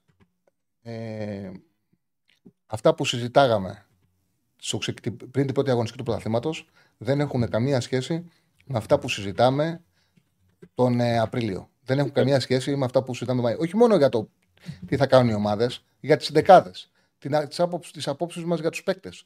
Αλλάζουν. Ο χρόνος, ο ποδόσφαιρο έχει μια δική του μαγεία. Μιλάς τον Νοέμβριο και άμα σκεφτείς που ήμασταν τον Σεπτέμβριο, νομίζω έχουν περάσει 3 χρόνια. Δηλαδή αυτά τα οποία συζητάμε, ναι, έτσι είναι. 2-3 παιχνίδια αλλάζουν όλη την πραγματικότητα. Γιατί μπορούσαμε να φανταστούμε ότι για τον Βαγανίδη ότι θα λέμε αυτά τα πράγματα τώρα, ότι θα λέμε ότι ο Παναθηναϊκός δεν θέλει δεξιμπάκ. Όχι, ζήτησα από νομίζω ότι τον Βαγανίδη το θεωρούσαν και λίγο φευγάτο σε κάποια φάση. Ναι, έτσι είναι. Το γήπεδο ορίζει την συζήτηση και αλλάζουν τα πράγματα. Αλλάζουν. Αλλά αυτή τη στιγμή, ναι, η ΑΕΚ ξεκινάει πολύ πιο ψηλά. Αυτή τη στιγμή. Αλλά είναι μεγάλη χρονιά. Να πούμε ότι έχετε κάνει 872 like. Πάμε να φτάσουμε τα 1000. Ευχαριστούμε πάρα πολύ. Λοιπόν, συνεχίζουμε. Πάμε στον επόμενο. Μόνο εγώ έχω θέμα με το Σαμάτα χτες που έπαιρνε την μπάλα λίγο πάνω τη σέντα και είχε να πατήσει περιοχή σε όλο το πρωτομήχρονο. Κοίταξε, το ξαναλέω, όταν άρχισε ο Ολυμπιακός στο Ολυμπιακό, στο διάστημα που είδαμε τον ΠΑΟΚ και εγώ παρατήρησα ακριβώς το ίδιο που λες, φίλε μου, μιλώντας με φίλους του ΠΑΟΚ μετά το μάτς για να δω το τι συνέβη, μου πάνε ότι στο δεύτερο ημίχρονο βελτιώθηκε πολύ ο συγκεκριμένος μέχρι που βγήκε, μπήκε ο Τόμας και έκανε και το κλέψιμο που βάλε το πρώτο τέρμα ο Ζίβκοβιτς στο δεύτερο του ΠΑΟΚ. Ναι, έγινε αυτός στο πρώτο ημίχρονο, απλά μου μεταφέρθηκε ότι έδειξε βελτίωση στο δεύτερο ημίχρονο. Ας μην είμαστε βιαστικοί, έτσι, για να κρίνουμε, να μην είμαστε βιαστικοί, να περιμένουμε, γιατί και αυτός τώρα ήταν ουσιαστικά το πρώτο παιχνίδι που ξεκίνησε στον ΠΑΟΚ. Πάμε στον επόμενο φίλο. Ας μην είμαστε βιαστικοί. Ναι, κλείσω το YouTube, φίλε, γιατί ξανακούμε την εκπομπή. Τώρα ήταν ουσιαστικά το πρώτο παιχνίδι που ξεκίνησε στον ΠΑΟΚ. Πάμε στον επόμενο φίλο. Τώρα θα το κλείσω αναγκαστικά. Έλα, φίλε, εσύ είσαι. Καλησπέρα. Καλησπέρα. Κλείσω YouTube. Ναι, το έκλεισα. Νίκος από Καλυσσέα. Έλα, Νίκο. Συγχαρητήρια και για την εκπομπή σου. Ευχαριστούμε πολύ. Δεύτερη είναι. Ναι, την είδα και χθες. Εγώ μια ανασκόπηση θέλω να κάνω γενικά για τις ομάδες τις ελληνικές που παίζουν στην Ευρώπη. Βασικά δεν ξέρω αν το είπες πιο πριν, γιατί τώρα μόλις μπήκα στο live. Είπες, έχεις κάποια εικόνα για τη Χάρκ που παίζει ο ΠΑΟΚ? Άκου μήνυμα, αυτά με τρελαίνουν. Που γράφει Αντρέα, άκου τη γράφει, ακούει την εκπομπή και γράφει αυτό το πράγμα. Χαχαχα, ο Πινέδας πονάει και φέτος. Είναι με διαφορά καλός παίκτης στην Ελλάδα.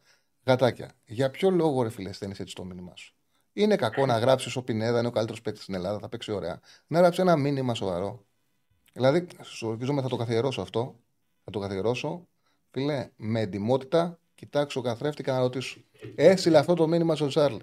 Με εντιμότητα, κάτω με εντιμότητα. Και μετά ψεύω την επόμενη μέρα θα στείλεις ένα πιο σοβαρό μήνυμα. Συνέχισε, φίλε. Ναι, Νίκος από Καλυθέα. Για τη ΧΑΤΣ, είπες κάτι στην αρχή, δεν άκουσα την εκπομπή σου, αν ξέρεις. Όχι, δεν είπα τίποτα, γιατί δεν βλέπω το σκοτσέζικο πρωτάθλημα να κάτσω να δω τη ΧΑΤΣ. Τώρα την επόμενη Δευτέρα, αναγκαστικά, γιατί είναι και η δικιά μας έτοια, θα κάτσω να μάθω πράγματα και για τη ΧΑΤΣ και για τις υπόλοιπες ομάδες, για να μπορούμε να πούμε πράγματα στην εκπομπή. Αλλά σίγουρα. Είναι μια κλήρωση που. Ήταν πιο δύσκολη ομάδα, έχω την αίσθηση. Εντάξει, η Χάρτς πέρασε μεταξύ τους, με τη Χάρτς θα παίξεις. Θεωρώ ότι ο ΠΑΟΚ μπορεί και να πρέπει να περάσει. Δηλαδή θα είναι μεγάλη η αποτυχία να αποκλείσει από τη Χάρτς. Έτσι δεν είναι? Ναι. Εγώ Παναθηναϊκός είμαι τώρα. Όσον αφορά για τον Παναθηναϊκό, εγώ πιστεύω ότι από τον Παναθηναϊκό λείπει ένας εξτρέμ τύπου Λέτο, ο οποίος να πατάει περιοχή και να σκοράρει. Εγώ πιστεύω ότι αυτό λείπει από τον Παναθηναϊκό. Γιατί όταν η μπάλα πάει στα πλάγια, όλα τα εξτρέμ τα ψιλοχάνουν. Δεν έχουν τι να κάνουν την μπάλα και κουτουράνε πάνω στους αμυντικούς. Δεν ξέρω εσύ τι γνώμη έχεις. Εγώ πιστεύω ότι χρειάζεται ένα εξτρέμ που να πατάει η περιοχή και να βάζει γκολ. Και να έχει πολύ καλό ένας εναντίον ενός. Τύπου Γκαλέτη, τύπου Λέτο. Αυτό πιστεύω εγώ για τον Παναθηναϊκό. Ότι του λείπει αυτή τη στιγμή. Κοίταξε να δεις. Μόνο και μόνο να σκεφτείς το δεύτερο γκολ βάλτε την Νύπρο, πόσο καιρό έχεις να δεις από παίκτη του Παναθηναϊκού να κάνει αυτό που έκανε ο Τζούρισιτς, να περάσει μέσα στην περιοχή αντίπαλο και να την γυρίσει την μπάλα σωστά. Βλέπεις πόσο σημαντικό είναι. Έχει τον Τζούρισιτς τώρα Παναθηναϊκός να το κάνει αυτό. Αν γυρίσει ο Αϊτόρ, θα έχει και τον Αϊτόρ. Σε αυτό το κομμάτι αρχίζει και δίνει πολλά πράγματα και ο Ιωαννίδης. Δηλαδή τον βλέπεις έξω την περιοχή, παίρνει την μπάλα, έχει περιστροφή, τη πάει δεξιά, τη ξαναπαίρνει, έχει αυτοπεποίθηση. Έκανε το εκπληκτικό με τον Μπερνάρτ με τη Μαρσέιγ. Αρχίζει και ο Μπερνάρτ που παίζει λιγότερο και είναι πιο φρέσκος να μπορεί να παίζει ανάμεσα στις γραμμές. Γι' αυτό το λόγο λέω ότι σε αυτό το κομμάτι ο Παναθηναϊκός σε σχέση με πέρσι θα είναι λίγο καλύτερος. Σε αυτό το κομμάτι που πέρσι βασάνισε τον κόσμο του πάρα πολύ. Ναι. Έχεις δίκιο. Και όσον αφορά τώρα για τον Ολυμπιακό, εξάρι πέρα του Ιμπόρα, ποιον έχει στα χαφ για backup του Ιμπόρα αυτή τη στιγμή? Καθαρό εξάρι δεν έχει. Θα παίξει. Ο Καμαρά μπορεί να παίξει τη θέση, να παίξει τη θέση 6. Καθαρό εξάρι δεν έχει. Είναι μεγάλη από το Εμβιλά για τον Ολυμπιακό. Πολύ μεγάλη. Και τώρα από τη μέση και μπροστά με το Σκάρπα. Για μένα δεν θα πρέπει να φύγει κάποιος εκτός. Για μένα θα πρέπει να φύγει ο Μπιέλ, γιατί δεν θα έχει τόσο χρόνο συμμετοχής με εμάς. Είναι πολλά παιχνίδια. Μπορεί να φύγει πολλά παιχνίδια. Γιατί δεν είναι και τόσο γεμάτο μισό ψηφιακό του Ολυμπιακού για να φύγει παίκτης. Ο Ολυμπιακός αυτή τη στιγμή θέλει ποιότητα. Είναι πολλά τα μάτς. Ο Σκάρπα παίζει διαφορετικά τη θέση από ό,τι παίζει και ο Μασούρας και ο Μπιέλ. Είναι ουσιαστικά ένας δημιουργός που μπορεί να παίξει και στις τρεις θέσεις. Εδώ έχουμε τρομερή παραγωγή. Ο Στέφανος κατευθείαν μας έβγαλε την κάρτα που είχαν φτιάξει και το Σκάρπα. Τώρα μιλάμε για ποδοσφαιριστή, το ξαναλέω, που ήταν το 2022 πρώτος. Κώστα Παπ, και εσύ το ίδιο, φίλε, με έχεις ζαλίσει με τον Τζέιμς. Τα πάμε και χθες. Δεν θα πάει στον Ολυμπιακό, θα πάει στο Μονακό. Εντάξει, μας έχεις ζητήσει 500.000 φορές, το έχουμε δει όλοι. Λοιπόν, και εσύ με εντυμότητας στον καθρέφτη. Λοιπόν, πρώτος σε ασίστ με 12 ήταν ο Σκάρπα το 2022 στο πρωτάθλημα της Βραζιλίας. Έχει ποιότητα σαν ποδοσφαιριστής. Έχει πολύ καλό σουτ, πολύ καλό αριστερό. Άμα του δώσει χώρο και χρόνο, μπορεί να κάνει και αυτό που έκανε και ο Βαλμπουενά και ο Φορτούνης, να σημαδέψει και να σεντράρει, μπορεί να εκτελέσει. Είναι καλός ποδοσφαιριστής, διαφορετικός από τον Πιέλ και τον Μασούρα. Παίζει διαφορετικά τη θέση. Ταιριάζει με εξτρέμ, δηλαδή ταιριάζει ο Σκάρπα σε μια πλευρά, Φορτούνης 10, στην άλλη πλευρά εξτρέμ καθαρός. Κουμπώνουν καλά. Δεν νομίζω ότι χρειάζεται δηλαδή να φύγει κάποιος. Ναι, κατάλαβα. Αν βγει ο Μασούρας από την δεκάδα όμως, δεν χάνει σε αμυντικό προσανατολισμό τακτικής? Ξαρτάται τα παιχνίδια. Ο Μαρτίνεθ έδειξε ότι είναι πολύ συντηρητικός προπονητής. Οπότε ο φόβος για μένα είναι μη παίζει πάρα πολύ συντηρητικά ο Μαρτίνεθ και δεν υπάρχει επιθετικός προσανατολισμός. Με αυτό που είδαμε σε ένα μάτς, μικρό το δείγμα. Μικρό. Αλλά αυτό που είδα χτες πιο πολύ με φόβησε. Μην φοβάται να βάζει δημιουργούς παρά το ότι μην παίξουν πολύ επιθετικογενείς και χαθεί η αμυντική συνοχή. Δηλαδή, κάτι θέλω να δω πώς θα λειτουργήσει σε άλλα παιχνίδια ο Μαρτίνεθ. Νομίζω ότι πρέπει να σκέφτεται και λίγο πιο επιθετικά τον Ολυμπιακό που τον σκέφτηκε στη Γάνδη χτες. Και για τον Άρη, κάτι τελευταίο, και κλείνω για να μιλήσουν και οι οι άλλοι άνθρωποι. Ωραία. Ο Άρης για μένα, εφόσον ήθελε να αποχωρήσει στην Ευρώπη, για μένα χρειαζόταν να πάρει το πρώτο μέλημα, ήταν να πάρει δύο κεντρικούς αμυντικούς. Αυτή τη στιγμή τραυματίστηκε ο Μπράβετς, που από πέρσι ήταν επιρρεπής στους τραυματισμούς, και έχει τον Φαμπιάνο και βάφτισε τον Τουμπάτσο στο κεντρικό αμυντικό. Αν ο Τουμπάτσο ή ο Φαμπιάνο αύριο μεθαύριο απουσιάσουν, τι θα παίξει και στην Ελλάδα με τον Όφη. Έχει τέταρτο αμυντικό. Δεν ξέρω αν έχει. Δεν το ξέρω. Από εκεί να ξεκινήσει. Ο Άρης νομίζω ότι κάθε χρόνο βιάζεται να πάρει μεταγραφές και παίρνει παίχτες οι οποίοι δεν του είναι. Δεν παίρνει πρώτα απαραίτητους παίχτες. Και παίρνει συνέχεια. Έχει γεμίσει από τη μέση μπροστά παίχτες και από τη μέση και πίσω είναι άδειος. Αυτό βλέπω κάθε χρόνο που κάνει. Το λάθος που κάνει ο Άρης. Ο Άρης νιώθω ότι βιάζεται πάντα να μεγαλώσει. Βιάζεται να μεγαλώσει. Πιστεύω ότι μεγάλωσε, δεν έχει μεγαλώσει. Δεν κατάλαβε πόσο σημαντικό είναι αυτό που πέτυχε με το Μάτζιο. Δεν το κατάλαβε. Πίστευαν ότι καθιερώθηκαν στην τριάδα, την τετράδα. Δεν είναι έτσι απλά τα πράγματα. Και γενικά δεν έχει στηρίξει έναν προπονητή για να τον κρατήσει και να, με σοβαρές κινήσεις και χωρίς πολλές αποφάσεις να βελτιωθεί. Γιατί και πολλές αποφάσεις είναι λάθος. Πρέπει να παίρνεις συγκεκριμένες αποφάσεις και να τις στηρίζεις. Δηλαδή, συγκεκριμένες επιλογές και να τις στηρίζεις. Η εύκολη λύση σαν προπονητής και η εύκολη λύση για να φύγει, βέβαια, είναι η εύκολη λύση. Αλλά πιστεύω ότι όποιος υποβολητίζονταν αυτή τη στιγμή στον Άρη, χωρίς άμυνα και με γυμνό ρόστερ από την άμυνα και πίσω, πιστεύω θα έχει θέματα. Mm-hmm. Μπορεί να παίρνει για την Δυναμό και Εύβο, αλλά δεν υπήρχε περίπτωση να κοντάρει την Μπεσίκτας για κανένα λόγο. Εντάξει, και δύσκολα κάποια ελληνική ομάδα να χτύπαγε την Μπεσίκτας. Αλλά ο Άρης νομίζω θα χάνει και τα δύο παιχνίδια. Σε ευχαριστώ πολύ. Τώρα, έτσι όπως είναι από τη μέση και πίσω, νομίζω έχει θέμα και στην Ελλάδα. Στην αρχή του πρωταθλήματος μέχρι να επιστρέψει ο Μπράβετς, έτσι. Θα το δούμε και με τον Όφη τώρα το Σαββατοκύριακο. Είναι δυνατό παιχνίδι. Πολύ δυνατό παιχνίδι. Και πέρσι βάζανε μπάκα να καλύψουν τον Μπράβετς όταν έλειπε. Και φέτος, όπως λες, δεν το έχουν καλύψει. Μα η διοίκηση του Άρη προφανώς το ήξερε από πέρσι ότι ο Μπράβετς θα έχει τραυματισμούς. Και αντί να πάρει έναν κεντρικό αμυντικό, πήρε μαζεμένους 2-3 εξτρέμ από την Αργεντινή. Το κάνουν συχνά. Ευχαριστώ πολύ. Να σε καλά, φίλε. Καλό απόγευμα. Γεια σας. Να σε καλά. Ναι, συμφωνώ ότι δύσκολα θα την κόνταρε την Μπενφίκα. Τι άλλα μηνύματα. Η ΑΕΚ, ο Παναθηναϊκός, όπα, προχώρησε, δεν πειράζει, θα ανέβασα το από κάτω. Να φύγει ο Ροντίνγκ και συμφώνα για το Μανδά. Ναι, γράφεται αρκετά για το Μανδά. Παίζει, ειδικά με πήραν τηλέφωνο και από το Ηράκλειο να με ρωτήσουν τι ακούγεται στην Αθήνα για το συγκεκριμένο. Είναι μια πραγματικότητα ότι ο Λοντίκιν θέλει να πάει κάπου να παίξει. Οπότε ο Παναθηναϊκός έχει σαν πλάνο, άμα φύγει ο Λοντίκιν, να κοιτάξει το Μανδά. Αυτά θα τα δούμε. Στη συνέχεια, καλός τερματοφύλακας ο Μανδάς. Για μένα πρέπει να παίζει. Βέβαια, επειδή ο Μπρινιόλι είναι σίγουρα ο πρώτος και θα φανεί τώρα φέτος θα παίξει και η Ευρώπη, δεν είναι και κακό να πάρει έναν τερματοφύλακα καλό Έλληνα ο Παναθηναϊκός να τον ετοιμάσει και αν του χρόνου, για παράδειγμα, ο Μπρινιόλι αποχωρήσει, να τον έχει έτοιμο και να τον κάνει του χρόνου ή σε 2 χρόνια βασικό. Αυτή θα είναι η λογική αν πάρει το Μανδά ο Παναθηναϊκός. Έχει προσόντα. Καλός τερματοφύλακας. Για τον Χουτεσιώτη, ποια είναι η άποψή μου. Εντάξει, δεν έφυγε χτες ο Χουτεσιώτης. Έκανε μια καλή χρονιά στον Ονικό, πήγε για δεύτερο στον Άρη. Χτύπησε ο βασικός, έπαιξε ένα σημαντικό παιχνίδι. Δεν ήταν δικιά του ευθύνη. Του Χουτεσιώτη χτες, δεν είναι κακός τερματοφύλακας για δεύτερο στον Άρη. Μια νορμάλ επιλογή είναι. Πάμε στον επόμενο φίλο. Χαίρετε. Καλησπέρα. Τι ακούμε τώρα. Καλησπέρα, φίλε. Τη γυναίκα το ακούμε. Στον επόμενο. Πάμε στον επόμενο. Χαίρετε. Ναι, γεια σας. Έλα, φίλε μου. Ντένις από το Γέφο. Έλα, Ντένις. Λοιπόν, καταρχάς, καλή επιτυχία στην εκπομπή. Ευχαριστώ. Έχουμε μακροημέρωση, αυτό είναι το βασικό στα ραδιόφωνα και σε όλες τις εκπομπές στην κοινωνία. Καλό θα ήταν τα παιδιά να το έχουν και μια ιντερνετικό ράδιο. Εμείς που έχουμε συνηθίσει, που είμαστε πιο παλιοί, εγώ είμαι στην ηλικία σου. Τώρα πρέπει δηλαδή, να την ίδια εκπομπή. Εσύ πρέπει να εξυγχρονιστείς.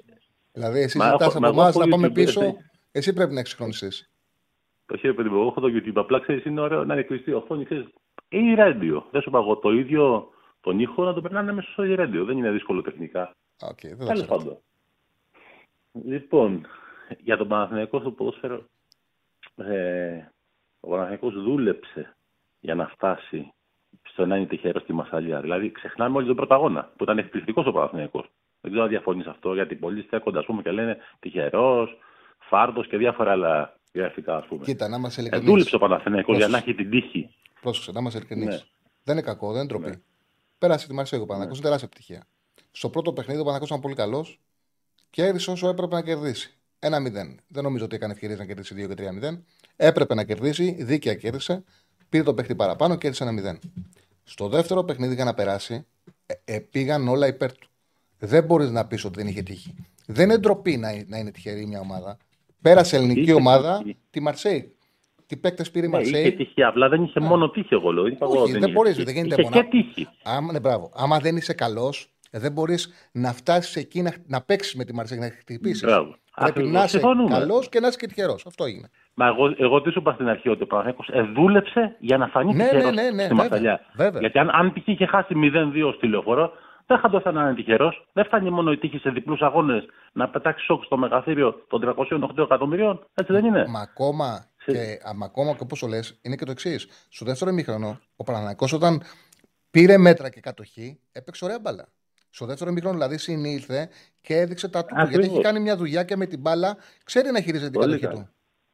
Στάθηκε και ο Μπερνάρ βοήθησε πάρα πολύ. Βέβαια. Πάρα πολύ βοήθησε. Και κάτι για τον μπάσκετ θέλω να μου πεις. Δεν ξέρω, ασχολείσαι και με μπάσκετ.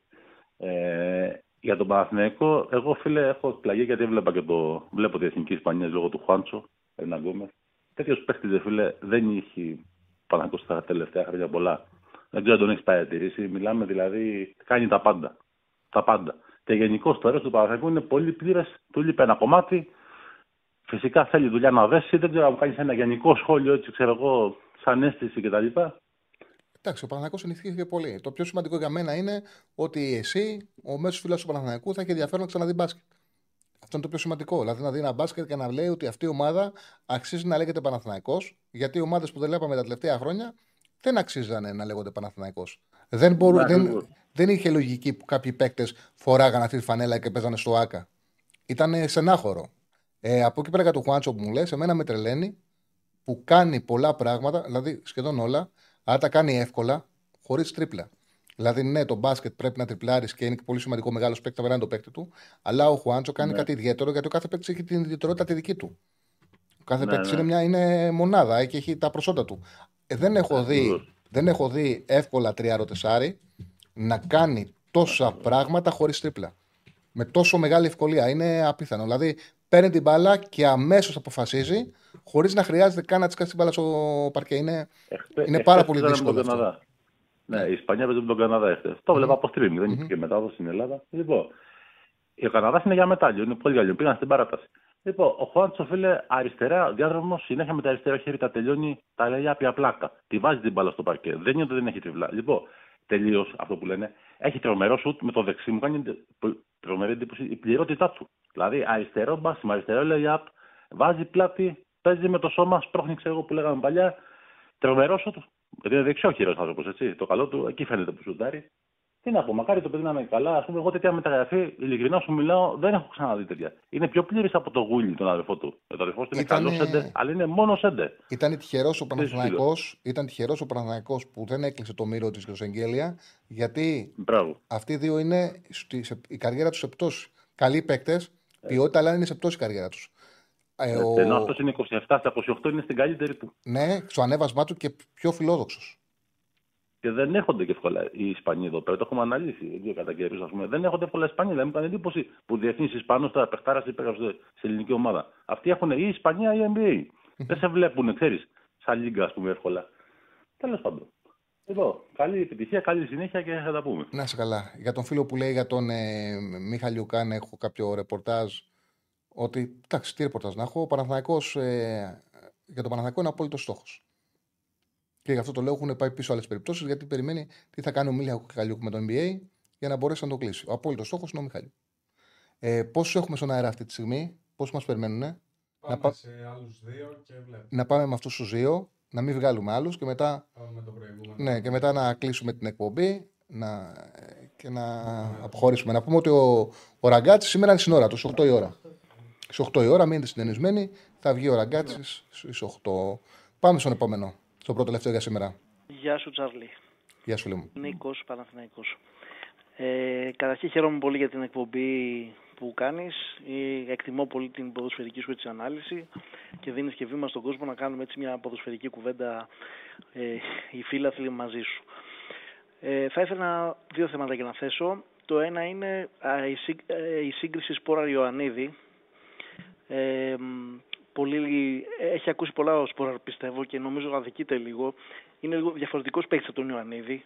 Είναι ένα δίδυμο που συμπληρώνει ο ένας τον άλλον. Ο Σπόρα παίζει πιο πολύ στο όριο του offside. Δεν είναι παίκτης που θα παίξει με την πλάτη. Είναι παίκτης που θα τροφοδοτηθεί στην περιοχή. Έχει πολύ καλό positioning. Είναι το μόνο που έχει καλύτερο από τον Ιωαννίδη. Δηλαδή, πιστεύω το positioning που έχει ο Σπόραρ για να κάνει εκτέλεση με τη μία επαφή δεν την έχει ο Ιωαννίδης σε καμία περίπτωση. Και πιστεύω ότι με δημιουργικό κέντρο καλύτερο φέτος θα βάλει πολλά περισσότερα γκολ από τα 14 που είχε βάλει πέρσι. Ξέρεις, με ενοχλεί. Καλά, τα 14 είναι αριθμός ψεύτικος, τα μισά ήταν πέναλτι. Ξέρεις, με ενοχλεί ο Σπόραρ. Τι με ενοχλεί, γιατί είναι πιο striker. Και η ανάλυση που κάνεις δεν είναι λαθασμένη, είναι σωστή. Άμα κάποιος σκέφτεται τις κινήσεις και τον τρόπο που λειτουργεί ο Σπόραρ. Αυτό που με ενοχλεί είναι. Του έρχεται η μπάλα, για παράδειγμα, μέσα στην περιοχή. Έχει τον αντίπαλο μπροστά του. Δεν είναι ο παίκτης ο οποίος θα την πάρει, θα την υποστηρίξει, θα την κρατήσει, θα κάνει μια κίνηση και θα ελευθερώσει μόνος το σούτ για να εκτελέσει. Δηλαδή, άμα βρει τέτοιο, ή θα πέσει κάτω, ή κατευθείαν θα πάει να σουτάρει κατευθείαν και θα χτυπήσει μπάλα στον αντίπαλο. Συμφωνώ μαζί σου ότι στερείς αυτό. Αλλά έχει μια φανταστική κίνηση εκτός χωρίς την μπάλα που θα πάει πίσω από τον αμυντικό ή θα βρει χώρο για να του κάνει τη σωστή πάσα και βγάζει πολλά γκολ με αυτή την κίνηση. Άμα δεις όλα τα γκολ που έχει βάλει και με τον Άρη, ας πούμε, τελευταίο λεπτό σε εκτέλεση φάουλ. Αν δεις μια κίνηση που έκανε και ελευθερώθηκε μόνος του και πήρε κάνει την επαφή που τότε. Ήταν πριν αρχίσει η πτώση του. Ναι, ήταν το τελευταίο μάτσο του Αϊτόρ. Τώρα με την Ντνίπρο. Ναι, βρίσκεται στη σωστή θέση για να κάνει την εκτέλεση με τη μία επαφή. Αυτό έχει ο Σπόρα. Για παράδειγμα, στα play-off θυμάμαι πάρα πολλές φορές, έκανε την κίνηση που λες, Σιτούμπα δύο φορές μάλιστα, τα τελειώματά του ήταν τόσο ψεύτικα. Τόσο απογοητευτικά. Ήταν η αλήθεια είναι ότι στο δεύτερο γύρο ήταν σε πτώση πέρσι. Δηλαδή επηρεάστηκε από είχε τραυματισμό και ήταν και με COVID. Ένα διάστημα μεγάλος σερνόταν, η αλήθεια είναι αυτή. Αλλά και από την πρώτη, από την πρώτη εμφάνιση που είχε το πρώτο τρίμηνο, ας πούμε, στον Παναθηναϊκό, ήταν πολύ επιδραστικός. Συμφωνώ. Εγώ θεωρούσα ότι ο Σπορά. Να μπαίνει πάλι σε καλά. Πιθανότατα να έχει ζήκιο. Ναι. Γιατί και εγώ θεωρούσα ότι στο ξεκίνημα. Εγώ μάλιστα είχα γράψει κείμενο που λέω ότι ο Παναθηναϊκός βρήκε τον Φορ που έψαχνε μετά τον Μπέρκ. Αυτό δεν έδειξε. Είναι υπέρ και αυτό, δεν είναι σκόρ, δεν είναι killer. Αλλά έχει μια πολύ καλή. Τα πρώτα τρία μάτς κέρδιζε πέναλτι, ήταν στις φάσεις, δηλαδή ήταν οντότητα. Ο Παναθηναϊκός είχε πάρει παιχνίδια επειδή είχε το Σπόραρ. Αυτό στην πορεία σταμάτησε να υπάρχει. Συμφωνώ, είχε μια μεγάλη πτώση στο δεύτερο γύρο. Πιστεύω ότι δικαιολογώ ότι μπορεί να οφείλεται σε αυτό που σου είπα πριν. Παρ' όλα αυτά πιστεύω ότι με καλύτερο κέντρο που θα μπορεί να πάρει assist όπως πήρε, ας πούμε, στα παιχνίδια με την Ντνίπρο, θα βάλει πολλά γκολ γιατί έχει το μπορεί να μπει στη σωστή θέση. Αυτό το έχει πολύ καλύτερα τον Ιωαννίδη. Και πιστεύω αυτό βλέπει και ο Γιοβάνοβιτς και τον κρατάει, ας πούμε, μπροστά. Προσπαθεί να φτιάξει ένα παιχνίδι, δηλαδή είναι επιθετικός που πρέπει να παίξει ομάδα για αυτό. Να μας ειλικρινείς όμως, Γιατί, τη λέμε εμείς, αλλά μόλις μπαίνει ο Ιωαννίδης. Ο Ιωαννίδης είναι άλλο. Μα ο Παναθηναϊκός κατευθείαν κάνει ευκαιρίες. Καταρχήν ο Ιωαννίδης μπορεί να κρατήσει την μπάλα όσο κανένας άλλος επιθετικός. Είναι εκεί που πρέπει να κρατήσει την μπάλα. Ο Ιωαννίδης είναι ασύγκριτα καλύτερος. Μπορεί να κρατήσει την μπάλα, να ανεβούν τα εξτρέμ ή η χαφ, ας πούμε, να ανεβάσει όλη την ομάδα. Όταν χρειάζεται να γίνει αυτό, ο Ιωαννίδης είναι μανούλα. Και γι' αυτό τον βάζει και στο δεύτερο ημίχρονο, δηλαδή. Δεν είναι ότι... Πιστεύω ότι επιλέγει επίτηδες να ξεκινήσει Σπόραρ, να δει πώς θα εξελιχθεί το παιχνίδι, αν μπορέσει να κυριαρχεί στο κέντρο και τα εξτρέμ, να μπορέσει να πάρει το positioning ο Ιωαννίδης, να ανοίξει την επίθεση, okay. Αν δεν ισχύει αυτό, τότε βάζει τον Ιωαννίδη που αλλάζει το παιχνίδι. Πάντως αυτό θα μοιραστεί, νομίζω, στη διάρκεια της σεζόν. Σίγουρα θα μοιραστεί. Και ένα δεύτερο θεματάκι, συμφωνώ μαζί σου ότι η ΑΕΚ ξεκινάει έτσι από pole position που λέμε στη Φόρμουλα 1. Έχει έτσι καλύτερες προοπτικές, ξεκινάει από πιο μπροστά από όλους. Αλλά νομίζω ότι ο Γιοβάνοβιτς με τη μεταγραφή του Αράου πάει να χτυπήσει αυτό που κάνει η ΑΕΚ μονοδιάστατα. Δηλαδή η ΑΕΚ πιέζει πάρα πολύ να χτυπήσει το build-up, ας πούμε, και να κλέψει μπάλες και να παίξει άμεσα γρήγορο ποδόσφαιρο. Και αυτό το κάνει, αλλά το κάνει μονοδιάστατα. Δεν έχω δει άλλο τρόπο παιχνιδιού από την ΑΕΚ. Μέχρι στιγμής, βέβαια, δεν χρειάστηκε, γιατί πετύχαινε σε πολύ μεγάλο βαθμό. Στο πρώτο ημίχρονο με την Δυναμό, που δεν μπόρεσε να χτυπήσει το build-up της Δυναμό, για άλλους λόγους, όχι για την ποιότητα της Δυναμό, κυρίως γιατί δεν ήταν έτοιμη η ΑΕΚ λογικά, είδα πολύ μεγάλο πρόβλημα στην ΑΕΚ. Στο δεύτερο ημίχρονο που μπήκε και είχε καλύτερα τρεξίματα, είχε καλύτερη συνοχή σαν ομάδα, χτύπησε καλύτερα το build-up της Δυναμό, εκεί ξαναμπήκε πάλι στην. Εντάξει, και στο πρώτο ισορροπημένο παιχνίδι ήταν. Δηλαδή και η ΑΕΚ θα μπορούσε να προηγηθεί, έχασε την ευκαιρία ο Λιβάη από την Ερία του Σούπερ. Την πίεση η ΑΕΚ στο πρώτο. Θέλω να πω ότι με τη μεταγραφή του Αράο, ο Αράο είναι παίκτης ο οποίος είναι μανούλας στο να κρατήσει την μπάλα και να φτιάξει παιχνίδι από πίσω. Νομίζω ότι ο Γιοβάνοβιτς σκέφτηκε πάρα πολύ αυτή τη μεταγραφή ακριβώς για αυτόν τον λόγο, για να μπορέσει να χτυπήσει την ΑΕΚ. Και νομίζω θα βοηθήσει πάρα πολύ στα παιχνίδια με την ΑΕΚ. Αν παίζουν μαζί Πέρεθ Αράο και μπροστά, ας πούμε, Τζούρισιτς ή Βιλένα, άμα το παίξει λίγο πιο αμυντικό, νομίζω θα έχει ένα πολύ πιο καλό κέντρο να σπάσει το πρέσβη. Τι πίεση. Ήδη είχε τα πρόβλημα για τη Μαρσέιγ αυτό. Ναι. Φίλε μου, σε ευχαριστούμε πάρα πολύ. Και εγώ ευχαριστώ. Ευχαριστώ πάρα πολύ. Να είστε καλά. Πάμε στο τελευταίο για σήμερα και θα κλείσουμε σιγά-σιγά την εκπομπή για Δευτέρα. Χαίρετε, φίλε. Γεια σου, Τσάρλι. Καλή αρχή. Καλή αρχή. Να είστε καλά. Μπεταράδες. Χαιρόμαστε. Πάνκης 10, Ποκιανόλευ, Θεσσαλονίκη, Ηρακλάρα. Ηρακλάρα. Μια και Ηρακλάρα. Μιας και είσαι και σε κανάλι έτσι, Θεσσαλονίκη, Μπεταράδες κτλ. Πήρα να πω ένα καλή αρχή για αρχή. Και αν έχουμε χρόνο, δύο πραγματάκια έτσι που θέλω και στους φίλους Ηρακλητής που βλέπω εδώ στο chat να γράφουν. Είμαι χαρούμενος γι' αυτό. Ναι. Υπάρχει γενικά παγκόσμιο εδώ και πολλά χρόνια σε εκπομπές, ειδικά με τηλέφωνα και αυτά, που έχουμε και στην Θεσσαλονίκη και στην Ελλάδα γενικότερα. Από εμάς τους Ηρακλητές δεν παίρνουμε τηλέφωνα. Κυρίως γιατί τα μίντια συνεχώς μας τάβουν, χωρίς να υπονοώ κάτι, ή μπορεί και να υπονοώ κιόλας. Αυτό που ήθελα να πω είναι ότι εμείς ξεκινάμε πάλι φέτος, πάλι με απειλές για επιβασμούς, πάλι με δικαστήρια. Τα τελευταία 10 χρόνια, 13 χρόνια κρατάει την ομάδα ο κόσμος και μόνο ο κόσμος. Έχουν έρθει κάτι χάρπαστοι, κάποιοι που δεν ξέρουν τι μάνα τους τη δουλειά κάνουν και φεύγουν νύχτα, βάζουν ό,τι μπορούν. Με το Κούγκα τι έγινε, δεν προχώρησε. Πώς. Με το Κούγια δεν προχώρησε. Ο Κούγιας ήρθε να κάνει show, αν μου επιτρέπεις, και αν επιτρέπεται εδώ στον αέρα του YouTube. Ωραία, επιτρέπεται. Δεδομένου ότι με το πρωί έγινε. Εντάξει, εγώ τα λέω. Μην το κάνω τηλέφωνο. Δεδομένου ότι όταν έμαθε για την υπόθεση Μάρα, την έκανε όσο προλάβαινε πιο γρήγορα να φύγει. Σε αυτή την υπόθεση Μάρα καλούμαστε να πληρώσουμε χρέη πριν από 13 χρόνια. Ολόκληρα συμβόλαια κιόλας. Παρόλο που παίχτες παίξαν ένα χρόνο, μπορεί να χρειάζεται να πληρώσουμε 2 χρόνια, 3 χρόνια. Ενώ ο νόμος λέει ότι πρέπει να πληρώσουμε το 50% των παικτών της τελευταίας αλλαγής, το οποίο το έχουμε κάνει. Έχουμε πληρώσει άπειρα λεφτά, γιατί κάποιοι πρόεδροι έκαναν κάποια συμβόλαια για να ξεπλύνουν λεφτά, βάλε πιπ, για να το ένα, για να το άλλο. Και καλούμαστε τώρα μην τα ξαναπληρώσουμε. Μας απειλούν πάλι για το ένα και για το άλλο. Αλλά εμείς είμαστε εδώ και γι' αυτό πήρα τηλέφωνο. Να συσπηρωθούμε για μια ακόμα χρονιά και στην μπάλα και στο μπάσκετ, που και εκεί γίνονται διάφορα πράγματα από τις ομάδες της Αθήνας κυρίως. Και στο βόλεϊ που ξαναρχόμαστε, επανέρχεται ο Αυτοκράτορας. Οι Ηρακλήδες μην τα βάζετε κάτω. Θέλω τώρα όσοι είναι στο chat να γράψουν και όσοι συμπαθούν τον Ηρακλή να είναι μαζί μας. Μην τα βάζετε κάτω, θα ξαναγυρίσουμε. Και προσπαθούμε. Τρέχει μόνο ο κόσμος για την ομάδα και κάποιοι άνθρωποι που έχουν μια οικονομική επιφάνεια όχι πάρα πολύ μεγάλη ακόμα.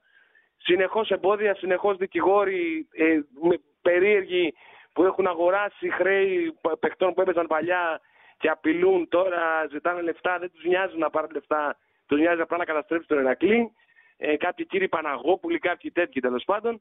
Μας απειλούν και θέλουν πάλι να μας καταστρέψουν. Ο μόνος δρόμος για να πάρουν και οι παίκτες, αυτοί που δεν έχουν πάρει τα λεφτά τους, παρόλο που παίξαν πριν από 13 χρόνια και παρόλο που έχουν αλλάξει 6 πρόεδροι από τότε, ο μόνος τρόπος είναι η ομάδα να υπάρχει για να πάρουν τα λεφτά τους, να κάνουν έναν καλό διακανονισμό όπως έκαναν και άλλοι παίκτες. Επειδή πέραν τα χρόνια να υπάρχουν και αυτοί, γιατί λες 13 χρόνια, για να τα πάρουν πρέπει να πάρουν και αυτοί. Τώρα... Εμείς, κανένας από τον Ηρακλή και κανένας πραγματικά και σε όποια site μπεις. και σχόλια, αναλύσεις κτλ. Δεν είναι εναντίον των παιχτών. Όλοι λένε ότι κάθε εργαζόμενος και ο κάθε παίκτης που έπαιξε πρέπει να πάρει τα λεφτά του. Τα θέματα είναι αλλού. Οι άνθρωποι αυτοί, δηλαδή τώρα μην μιλάμε, δεν θέλω να μιλάμε υποθέσεις, έχουν βγει κάποιες αποκαλύψεις για τον Μάρα συγκεκριμένα, ότι δεν έχει ιδέα ότι οι δικηγόροι ζητάνε εδώ για τα χρέη και τα αυτά. Δεν θα τα λύσουμε σε αυτά. Ναι, αυτό ακριβώς. Κυρία Κλάρα μου, σε ευχαριστώ πολύ. Να σε καλά, καλή αρχή. Σε ευχαριστώ πάρα πολύ, φίλε μου. Να σε καλά. Σε ευχαριστώ πάρα πολύ, φίλε μου. Λοιπόν, οπότε, κάπου εδώ κλείνουμε την επικοινωνία. Στέφανε, να δώσουμε, επειδή ξεκινά το Σαββατοκύριακο, σήμερα μάλλον, σήμερα στο Βόλο ξεκινά το πρωτάθλημα. Εντάξει, δεν είναι γεμάτο όπως το περιμέναμε. Έχουν αναβληθεί τα δύο παιχνίδια του Παναθηναϊκού και της ΑΕΚ. Αλλά είναι για καλό λόγο. Για καλό λόγο, εντάξει. Δεν ξεκίνησε για καλό λόγο, αλλά τουλάχιστον ο Παναθηναϊκός και η ΑΕΚ θα συνεχίσουν για το Champions League. Δεν έγινε για καλό λόγο, αλλά θέλω να πω ότι τουλάχιστον έτσι όπως έχουν αυτά τα πράγματα, ο Παναθηναϊκός θα ξεκουραστεί για το Champions League και η ΑΕΚ θα παίξει αγώνα πρόκρισης το βράδυ στις 10. Με την Δυνάμω που θα είναι και το πιο σημαντικό παιχνίδι του διημέρου, του τριημέρου. Λοιπόν, σήμερα στις 9 ξεκινάει η Super League Βόλος Λαμία στο Βόλο. Αύριο στις 8 στις δοσημάδες ο ΠΑΣ με την Κηφισιά. Ωραίο παιχνίδι αυτό θα είναι, να το δούμε πριν ξεκινήσει η μάχη της ΑΕΚ με την Δυνάμω. Την Κυριακή, το καλύτερο παιχνίδι της αγωνιστικής 7.30 στο Γεντή Κουλέ Όφι θα υποδεχθεί τον Νάρη. Στις 8 στη Τούμπα ο ΠΑΟΚ τον Ασέρα Τρίπολης και 10 το βράδυ. Πραγματικά δεν καταλαβαίνω γιατί στην Ελλάδα μπαίνει παιχνίδια 10 το βράδυ. Θα τελειώσουν στις 12 να πάει ο κόσμος σπίτι τους 1-1.30 λες και την επόμενη μέρα δεν έχει δουλειά. Δεν θα δούνε Champions League. Ο Ολυμπιακός Πανσεραϊκός θα δούνε. Το ίδιο πήγαν να κάνουν και στο Παναθηναϊκός Ατρόμητος. Είναι απίστευτη η ταλαιπωρία να τελειώνει ένα παιχνίδι 12 το βράδυ, ο κόσμος να δουλεύει. Εμείς μετά να κάτσουμε να γράψουμε 12.30 ώρα το βράδυ μέχρι τις 2-2.30. Εντάξει, εγώ δεν μπορώ να καταλάβω με ποια λογική βάζουν παιχνίδια 10 ώρα το βράδυ. Τέλος πάντων, 10 ώρα το βράδυ, Κυριακή Ολυμπιακός Πανσεραϊκός. Αυτή είναι η πρώτη αγωνιστική. Πριν ολοκληρώσουμε, σημερινή εκπομπή και να σας ευχαριστήσουμε για τις πρώτες δύο εκπομπές που κάναμε. Νομίζω ότι όλος ο κόσμος που βγήκε τοποθετηθήκαν. Όχι, νομίζω, είναι πραγματικότητα. Όλοι τοποθετηθήκαν με ευγένεια. Όλοι είχαν επιχειρήματα. Για την στήριξη που είχατε δώσει στην εκπομπή και με τα μηνύματά σας και με την επικοινωνία. Δεν σταματήσαμε ούτε μια στιγμή να έχουμε ροή από γραμμές. Σας ευχαριστούμε πάρα πολύ και να ευχαριστήσω εγώ όλη την ομάδα που έχει στηρίξει αυτή την εκπομπή για να βγει. Να πούμε ότι στα γραφικά και στα γραφιστικά είναι ο Βασίλης Γκουζούρης και η Ελισάβετ Παντελίδου. Στο στήσιμο του live streaming ο Ραφαήλ Πατσούλης και ο Στέφανος Συναδεινός. Εδώ τα παιδιά που είναι μαζί μας. Τι αγρούμε. Συγγνώμη. Είναι ο Ραφαήλ Πατσουλής και ο Στέφανος Συνοδεινός. Στη τεχνική επιμέλεια είναι ο Στέφανος Συνοδεινός. Σκηνοθεσία και Art Direction ο Δημήτρης Καβαρίτης. Συντονισμός εμπορικού τμήματος ο Θανάσης Χαρίσης. Και φυσικά να ευχαριστούμε και όλο το στρατό των εργαζομένων των Πεταράδων που εργάζονται νυχθημερών για τα αποτελέσματα που βλέπετε και στις εκπομπές, στα live αλλά και στο site. Λοιπόν. Πήγαμε ωραία στις πρώτες δύο εκπομπές και εγώ θέλω να σας ευχαριστήσω. Λοιπόν, φτάσαμε στο τέλος. Ακολουθεί στις 8 η ώρα ο Ραγκάτσης. Οπότε μείνετε συντονισμένοι. Εμείς κανονικά θα είμαστε Δευτέρα μαζί σας στις 5 η ώρα. Πλησιάσαμε τα 1000 like από ό,τι ξέρω. Να είστε καλά. Λοιπόν, καλό τριήμερο. Θα τα πούμε τη Δευτέρα στις 5